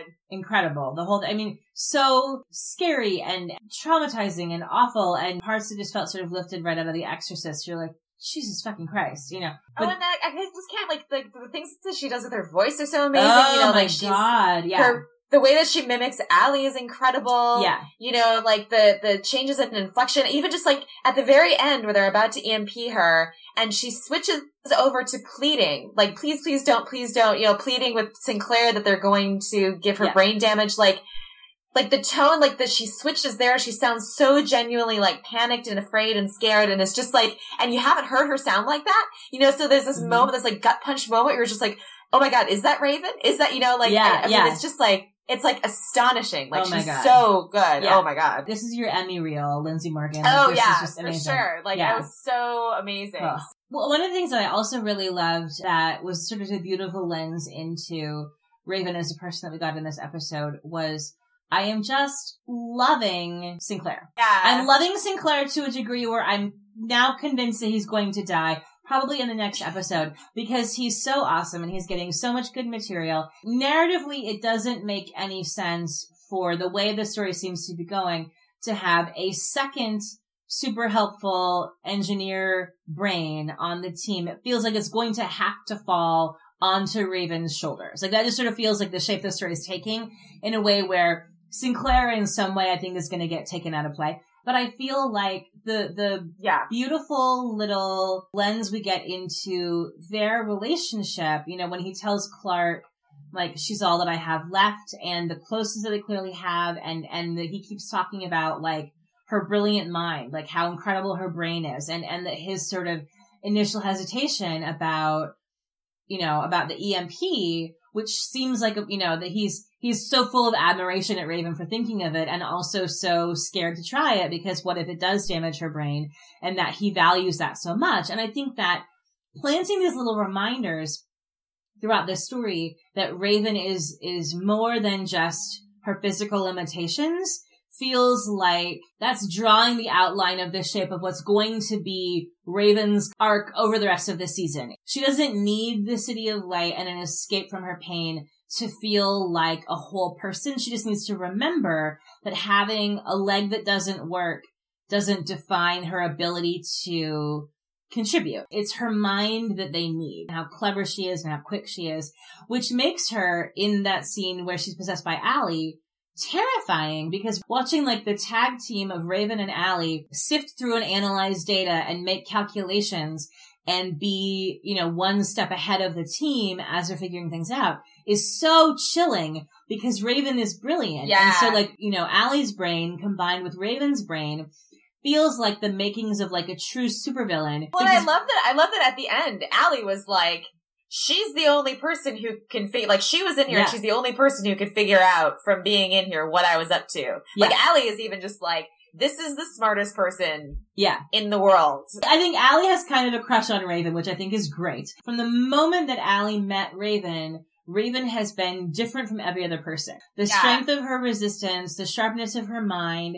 Allie doesn't care that she's got one leg that doesn't work. And like what Allie is seeing and valuing about why Raven is an asset and why they particularly need her. And she basically sort of like sends Jaha to target Raven directly. She's like, that, that's the one that we need because of Raven's brain. So one of the things that I'm Yeah. really excited about in, in seeing Raven at the heart of this story really ramping up is that it's placing us on a trajectory that if they stick the landing, I think they will have done something incredibly important in the message that they're sending about how people with altered abilities live with those abilities. You know, in, Yeah. in a way that, again, like with Jasper's PTSD, Raven's not going to be cured and Jasper's not going to be over it. That's not how it works. But what they're showing us, and, and I'm, and I'm hopeful that this is the direction that Raven's story is taking, is that Raven's life is different now because she has a physical limitation that is new. But that, that doesn't define her. It doesn't limit her ability to be a whole person and it isn't the whole of who she is. And that the story is removing Yeah. the shame and stigma and and sense of self-recrimination and kind of bitterness that she has towards it and bringing her to a place where she's going to get to be the hero because of all the things that make her Raven and all the things that only Raven can do that are totally unrelated to spinal damage. Right. And I and I feel like the power of that message, what that says to viewers about accepting physical disabilities and physical limitations as being like a real factor and not the definition of who you are. Raven's brain is who she is. So Let's talk about is it time for me to say, Aaron, what do you think about Bellarke? And then just sort of sit back and listen to the squealing. yeah, super lark shipper. I'm extremely, extremely happy with this episode, obviously. Um, but, um, I, I mean, I, it's just, it was sort of like astonishing to me. We sort of, I sort of figured that they're clearly going to be reunited. So I was like, oh, well, at least they're going to be in the same room. And then it's sort of like, it's just like there was so much that kept There's happening. It was so amazing. And- and.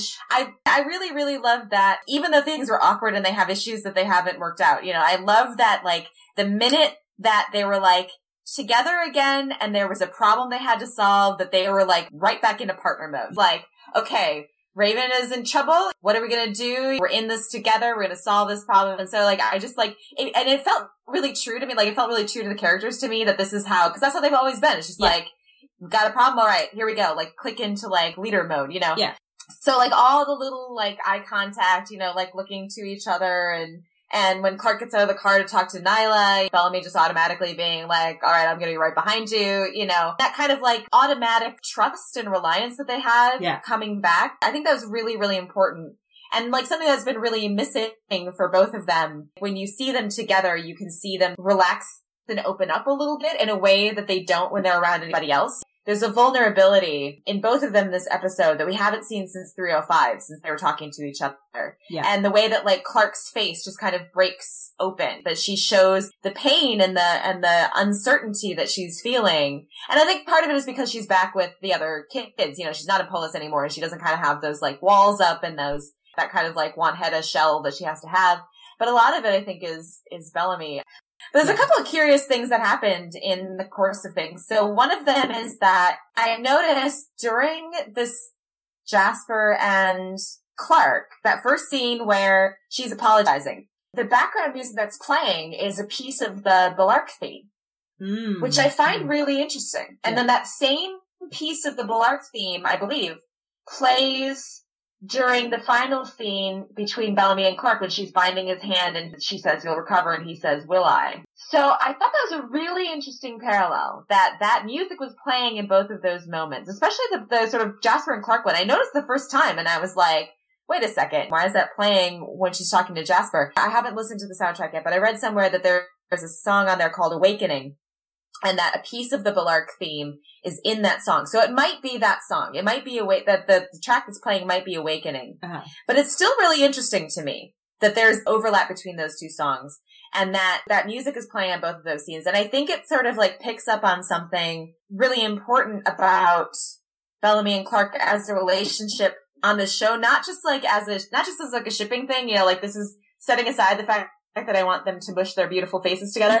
Um, but it, it kind of goes back to what they, what they represent as characters and what they represent to each other as characters. And because I think one thing that, that one thing that both of those scenes are doing, the what the Jasper and Clarke one and the Bellamy and Clarke one, those are both moments when each of them, Clarke first and then Bellamy, are facing up to the sort of like painful, awful thing that they have been trying to sort of look away from or justify. They're facing up to the hurt that they have caused by doing something that they believe they had to do to protect their people.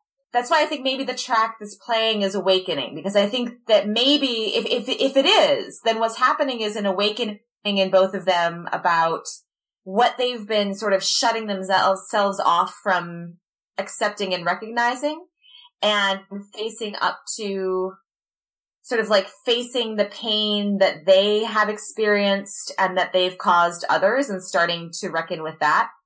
But I think it's really important when those moments happen, Bellamy and Clarke are linked together in a couple of different ways. Because for one thing, I think that kind of revelation is only really possible when they're around each other. I think that like the level of vulnerability that they, cause they've each been sort of like faced with that a little bit at some point, like, um, Clarke faced Emerson and Bellamy has been confronted by all sorts of people about what he did, but they never cracked. They never sort of like show that vulnerability. Yeah. And it's only when they're sort of in the context when they're around each other that that starts to show. So I think that's maybe one thing is that there's a sense of, of possibility of acknowledging that. And I think that maybe the reason that it's possible is because of that kind of automatic acceptance. And that's like so important. Like I said, it is really, really important that no one gets forgiveness in this episode, but everyone gets acceptance. That what we reach is not some sense of like, this is okay. You know, I forgive you for what you did, or I understand why you did it. It's okay. And now that I get, now that I know why you did it, it's okay. Well, what we get is you did this. You had your reasons and I still affirm that we have, have this connection and that we have a relationship and that you're important to me and that we survived together. We're in this together. So there's a kind of like affirmation of connection despite the, th- the horrible things you've done that I think is really deep and powerful. Yeah. And that is epitomized best in Bellamy and Clarke because they've always given that to each other. Yeah. And they've always given it to each other so automatically and so freely. And I think it comes from that, like the reason that they can do that is the same reason they can snap right back into partnership mode again, because there's this kind of like deep core of understanding and acceptance of each other that goes beyond the circumstances and what they've done and what they're currently feeling in a way that no other character has with them or with anybody else. Clarke is the only person that Bellamy can have that moment of saying to her, you know, like after after he says to Niylah, "I'm sorry," and she says, "People like you always are," which mirrors when Jasper at the end of that first conversation says to Clarke, "You can shove your regret up your ass." Like those are kind of two parallel moments. I think also very deliberately paralleled, where they both express regret and they both have people they hurt say that's not good enough.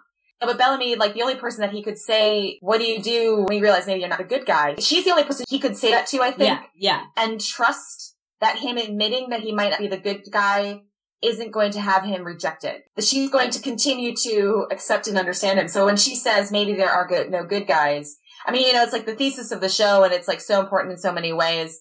That is that like epitome of the Clarke Bellamy relationship. And I think it's also, you know, so there's this kind of like set of themes that are developing through the show that are really crystallized and, and made most potent and concrete and powerful in Clarke and Bellamy and in their relationship, which I think is why it's like so central to this episode and so central to the show. Yeah.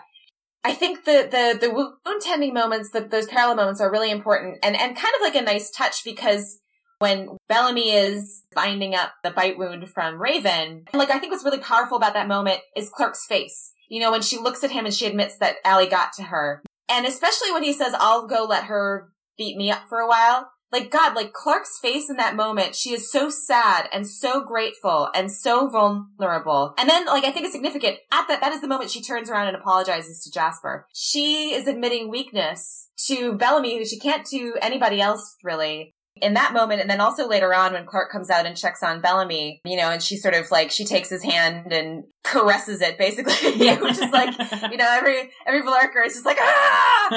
Um, but like, you know, in that moment too, where he like she like smiles at him and he admits that vulnerability, and he's got that like he you can see his like jaw clench and the and the, what pain he's in. In both of those moments, you have a kind of parallel moment of them physically healing each other's wounds which they like sustained in kind of like moments of emotional distress. Like they're offering each other healing on these kind of like multiple levels simultaneously. It's so lovely. I, I think it's like a really, really lovely, touching yeah. moment going back to what you were what you were saying before about the Clarke's face in the moment as Bellamy offers to you know kind of go in and, and sort of tag her out with Raven that I think also parallels to the maybe there are no good guys moment is that you know what I what I really loved about them in this episode is that we haven't seen either of them in the course of the whole season. No one else has ever been able to or has offered to step up and take any of the burdens off either of their shoulders. You know, I think that for Clarke, with Lexa, there was this sort of veneer that she had to keep up where she's sort of playing the role of Wanheda and she's owning this sort of yeah. power and authority and she's the commander of death. And so Clarke and Lexa are like the power couple of Polis. They're Hedda and Juan Hedda. Clarke has to sort of absorb some of the stoic badassness that makes Lexa who she is in how she lives in that world and how she presents herself. It's like armor that she wears,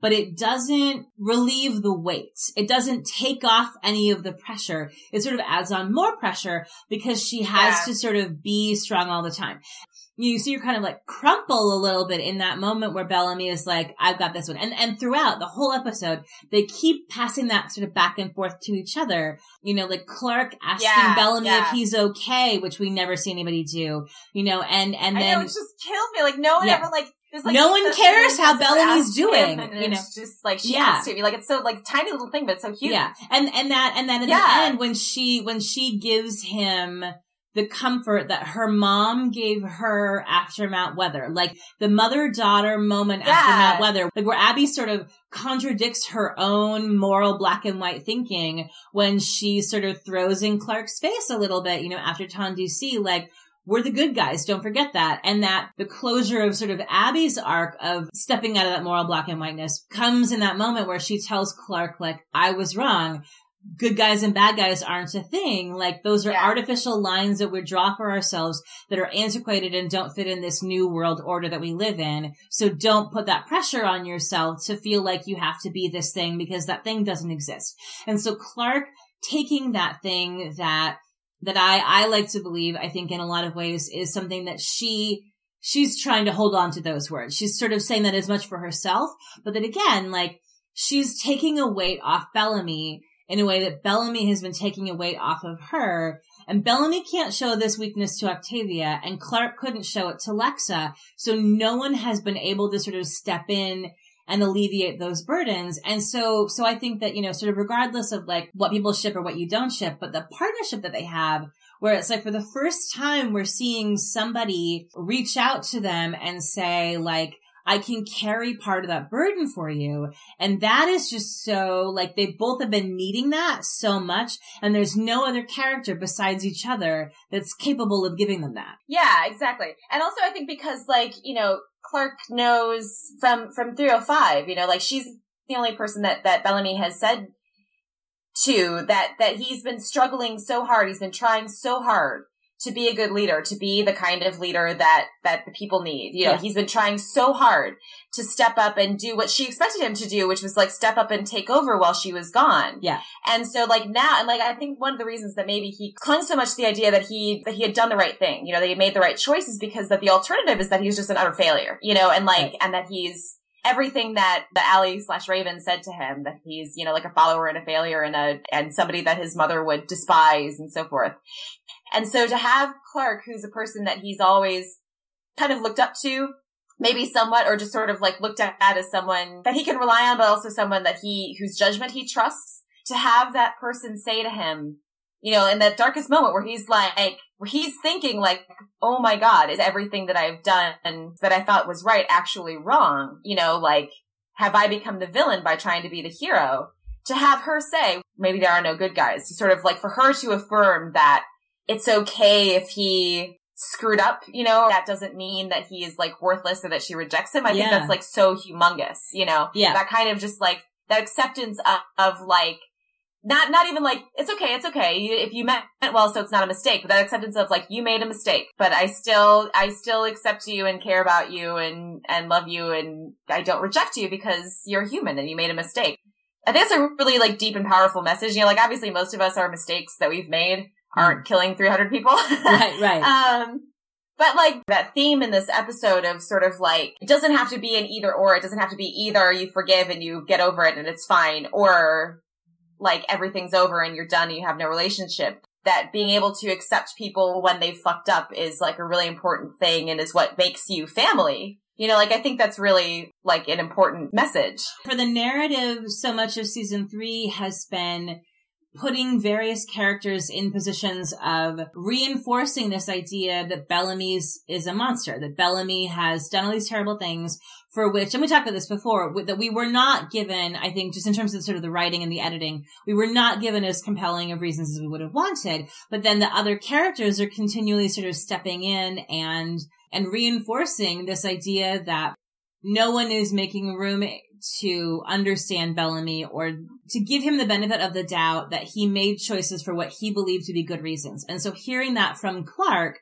who's the only person who can say that in a way where he will hear it and believe it and feel, I think in some way, an alleviation of some of that pressure. I mean, I think is overdue in yeah. a lot of ways, but, but is, is so yeah, hugely yeah, important because when Clarke says it to Bellamy, like, we, it's not just that, that he gets that sense of relief, but it's like, we know that like the, the narrative wants us to understand and believe that. The narrative wants us to have that nuance, like you said, kind of third way. We're not erasing these things that happened. We're not rejecting you forever for these things that happened. We're saying these things happened and we've all made choices. You know, it's, it's, yeah, it's the way yeah. Kane talks to Abby in that scene in season two where it's like, yeah, we've all done this shit. Like, and that's kind of, I think, the through line of the whole show is like, no one gets to be in a position to judge somebody else for the thing that they've done because we've all done bad things.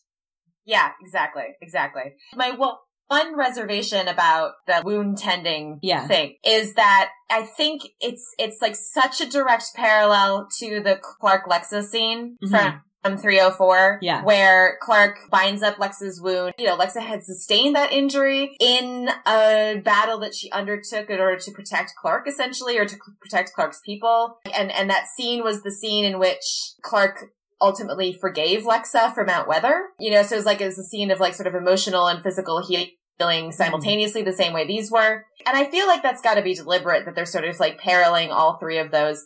And I'm a little bit like, I don't know how much I like that direct of a parallel. Yeah. Because, like, for one thing, by the time we got to the third one, the Bellarke shipper half of my brain was like shrieking its head off. The other half of my brain was like, now it just kind of feels repetitive. Like there's parallels right. and then there's repetition. And part of it is because it just feels wrong to take the same relationship beat from one ship and give it to another. Yeah. So close together. You know, especially right. given what happened with Lexa and Clexa and everything yeah. else. Like it just, not that it didn't work. I think it did what it wanted and they wanted it to do, but it's just like another one of those moments. There's so many in the season where I'm just like, you know, I question the judgment that went into making that choice a right. little bit, you know? I, I feel the same way. I, I feel like if you were watching this entirely devoid of context, like if, if this was the only episode of this show you'd ever seen and everything else had been sort of like the plot had been just like described to you and you were watching it out of that context. Those are lovely moments. Yeah. And, and you're right. And they, they do, they do real narrative work in terms of sort of driving the relationship forward.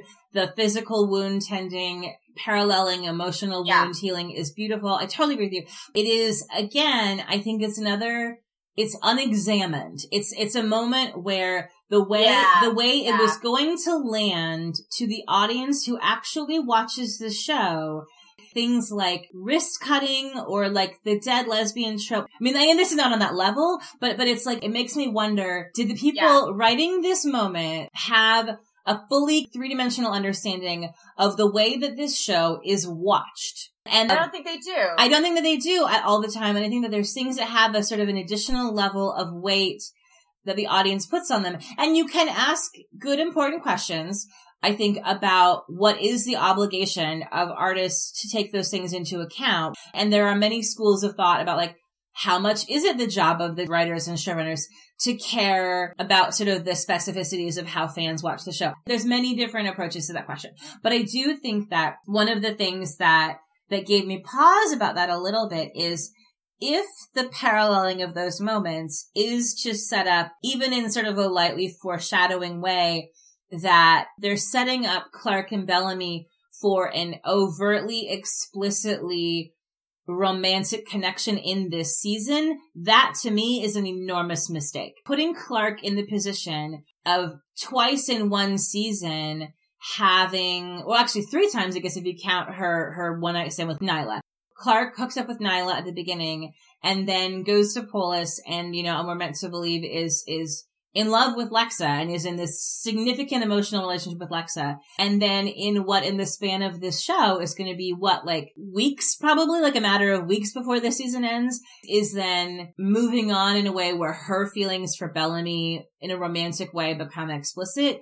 That feels to me really troubling. I have, I have no yeah, problem in that same way if they are moving towards a place where Clarke and Bellamy are going to become a romantic relationship, and if as far as they get is Bellamy realizing that he has feelings, I have no problem with that. Clarke's emotional state is totally different. And so that was the thing we're watching the wound tending where I was like, I'm hoping that what this is not doing yeah. is telling us that Clarke is going to have the exact same emotional journey from wound tending to sex and love with Bellamy in the next five episodes that she just had with Lexa, because that again makes it feel like that feels way too rushed and makes the entire show about Clarke's romantic relationships in a way that I don't feel like that's the show that we're watching. No, I agree. And I also think it tends, it would tend to really cheapen both, uh, Clarke and Lexa and Clarke and Bellamy. You yeah. know, I think it's yeah. sort of like, I just, I just think it would really diminish Clarke and Lexa in a way that it's troubling, especially if they wanted us to believe that that was like a truly like a love relationship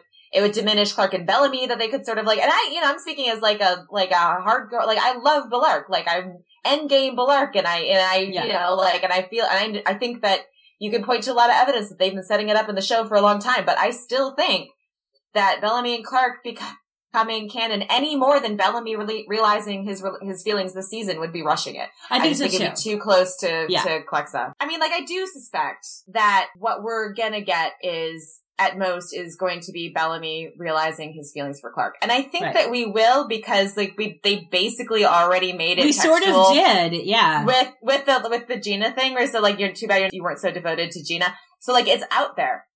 You know, like that was said. It was yeah. put out there. Clarke heard it, you know, because we saw right. that they could hear in the other room. That was the moment that Bellamy, who had, who had done a really admirable job the whole time of resisting all of Allie's baiting. He doesn't take the bait when Allie brings up his role in the culling or his role in the massacre, which are both huge things that we know have a huge emotional weight to him. And that he doesn't take the bait when she brings up his mom. Like, but the thing that sets him off, like the part where he comes as close as we see him to letting Allie get under his skin is drawing that parallel between Clarke and Gina. And so to me, what that says is that's not coming from Allie being just sort of mean and manipulative on purpose, that it's something that's rooted in things that Raven has seen of the relationship between Clarke and Bellamy and how Bellamy is towards her and that she is pulling out into the light something that she knows Bellamy well enough to know that he is unwilling to make that conscious. You know, a lot of the other things that Evil Allie says are things that we know that those characters are sensitive about and we know that they are thinking and feeling. You know, Jasper's uselessness yeah. and the blood on Clarke's hands. Like, we know that that's that character's baggage. And the Gina thing's different. And I think the reason that that's the thing that gets the reaction is because it feels like she's tapped into something that Bellamy has been keeping really, really, really, really, really deeply Yeah. buried, and that that's and probably why hasn't even admitted to himself. It- yet. exactly. And it, I think that's Yeah. why it lands. And it's only Niylah running in that prevents Bellamy from losing it completely. There's something significant for all of these characters in what's the thing that Allie says to them that sends them over the edge. And for Jasper, it's, Yeah. it's reminding him that he's a useless waste of space who should just die, which we kind of think is how Jasper thinks of himself.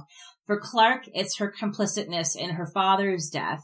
And for Bellamy, it's sort of implying that he never really cared about Gina because all along he had feelings for somebody else. And so the low key sort of implication that that's Bellamy's point of vulnerability is interesting. And I think that pushing it any further than Yeah. that in an explicit way this soon is a mistake. But that's a really interesting psychological area to mine that I, that I am interested in exploring. But I, but again, I, I think that in terms of making it a canon relationship, this season is too soon. Setting it up by the end of this season to become something that is a huge part of season four makes a lot of sense to me narratively. I agree with you. I mean, I think that we'll probably, there's a good chance that we're going to get some sort of like acknowledgement that there's feelings on Bellamy's side, but I think Yeah. that that's as far as it'll go. And I think that's as far as it should go. Like, anything more would be too much. I agree. Okay, so we'll wrap it up. I just wanted to thank everybody who's been listening. We have listeners from all over the world, which is just crazy and bananas. We're both taking questions on Tumblr. You can submit questions on SoundCloud in the comments or in the notes if you have things you want us to talk about, questions about the episodes for us to answer on the air. We are happy to do that. And we will see you next week.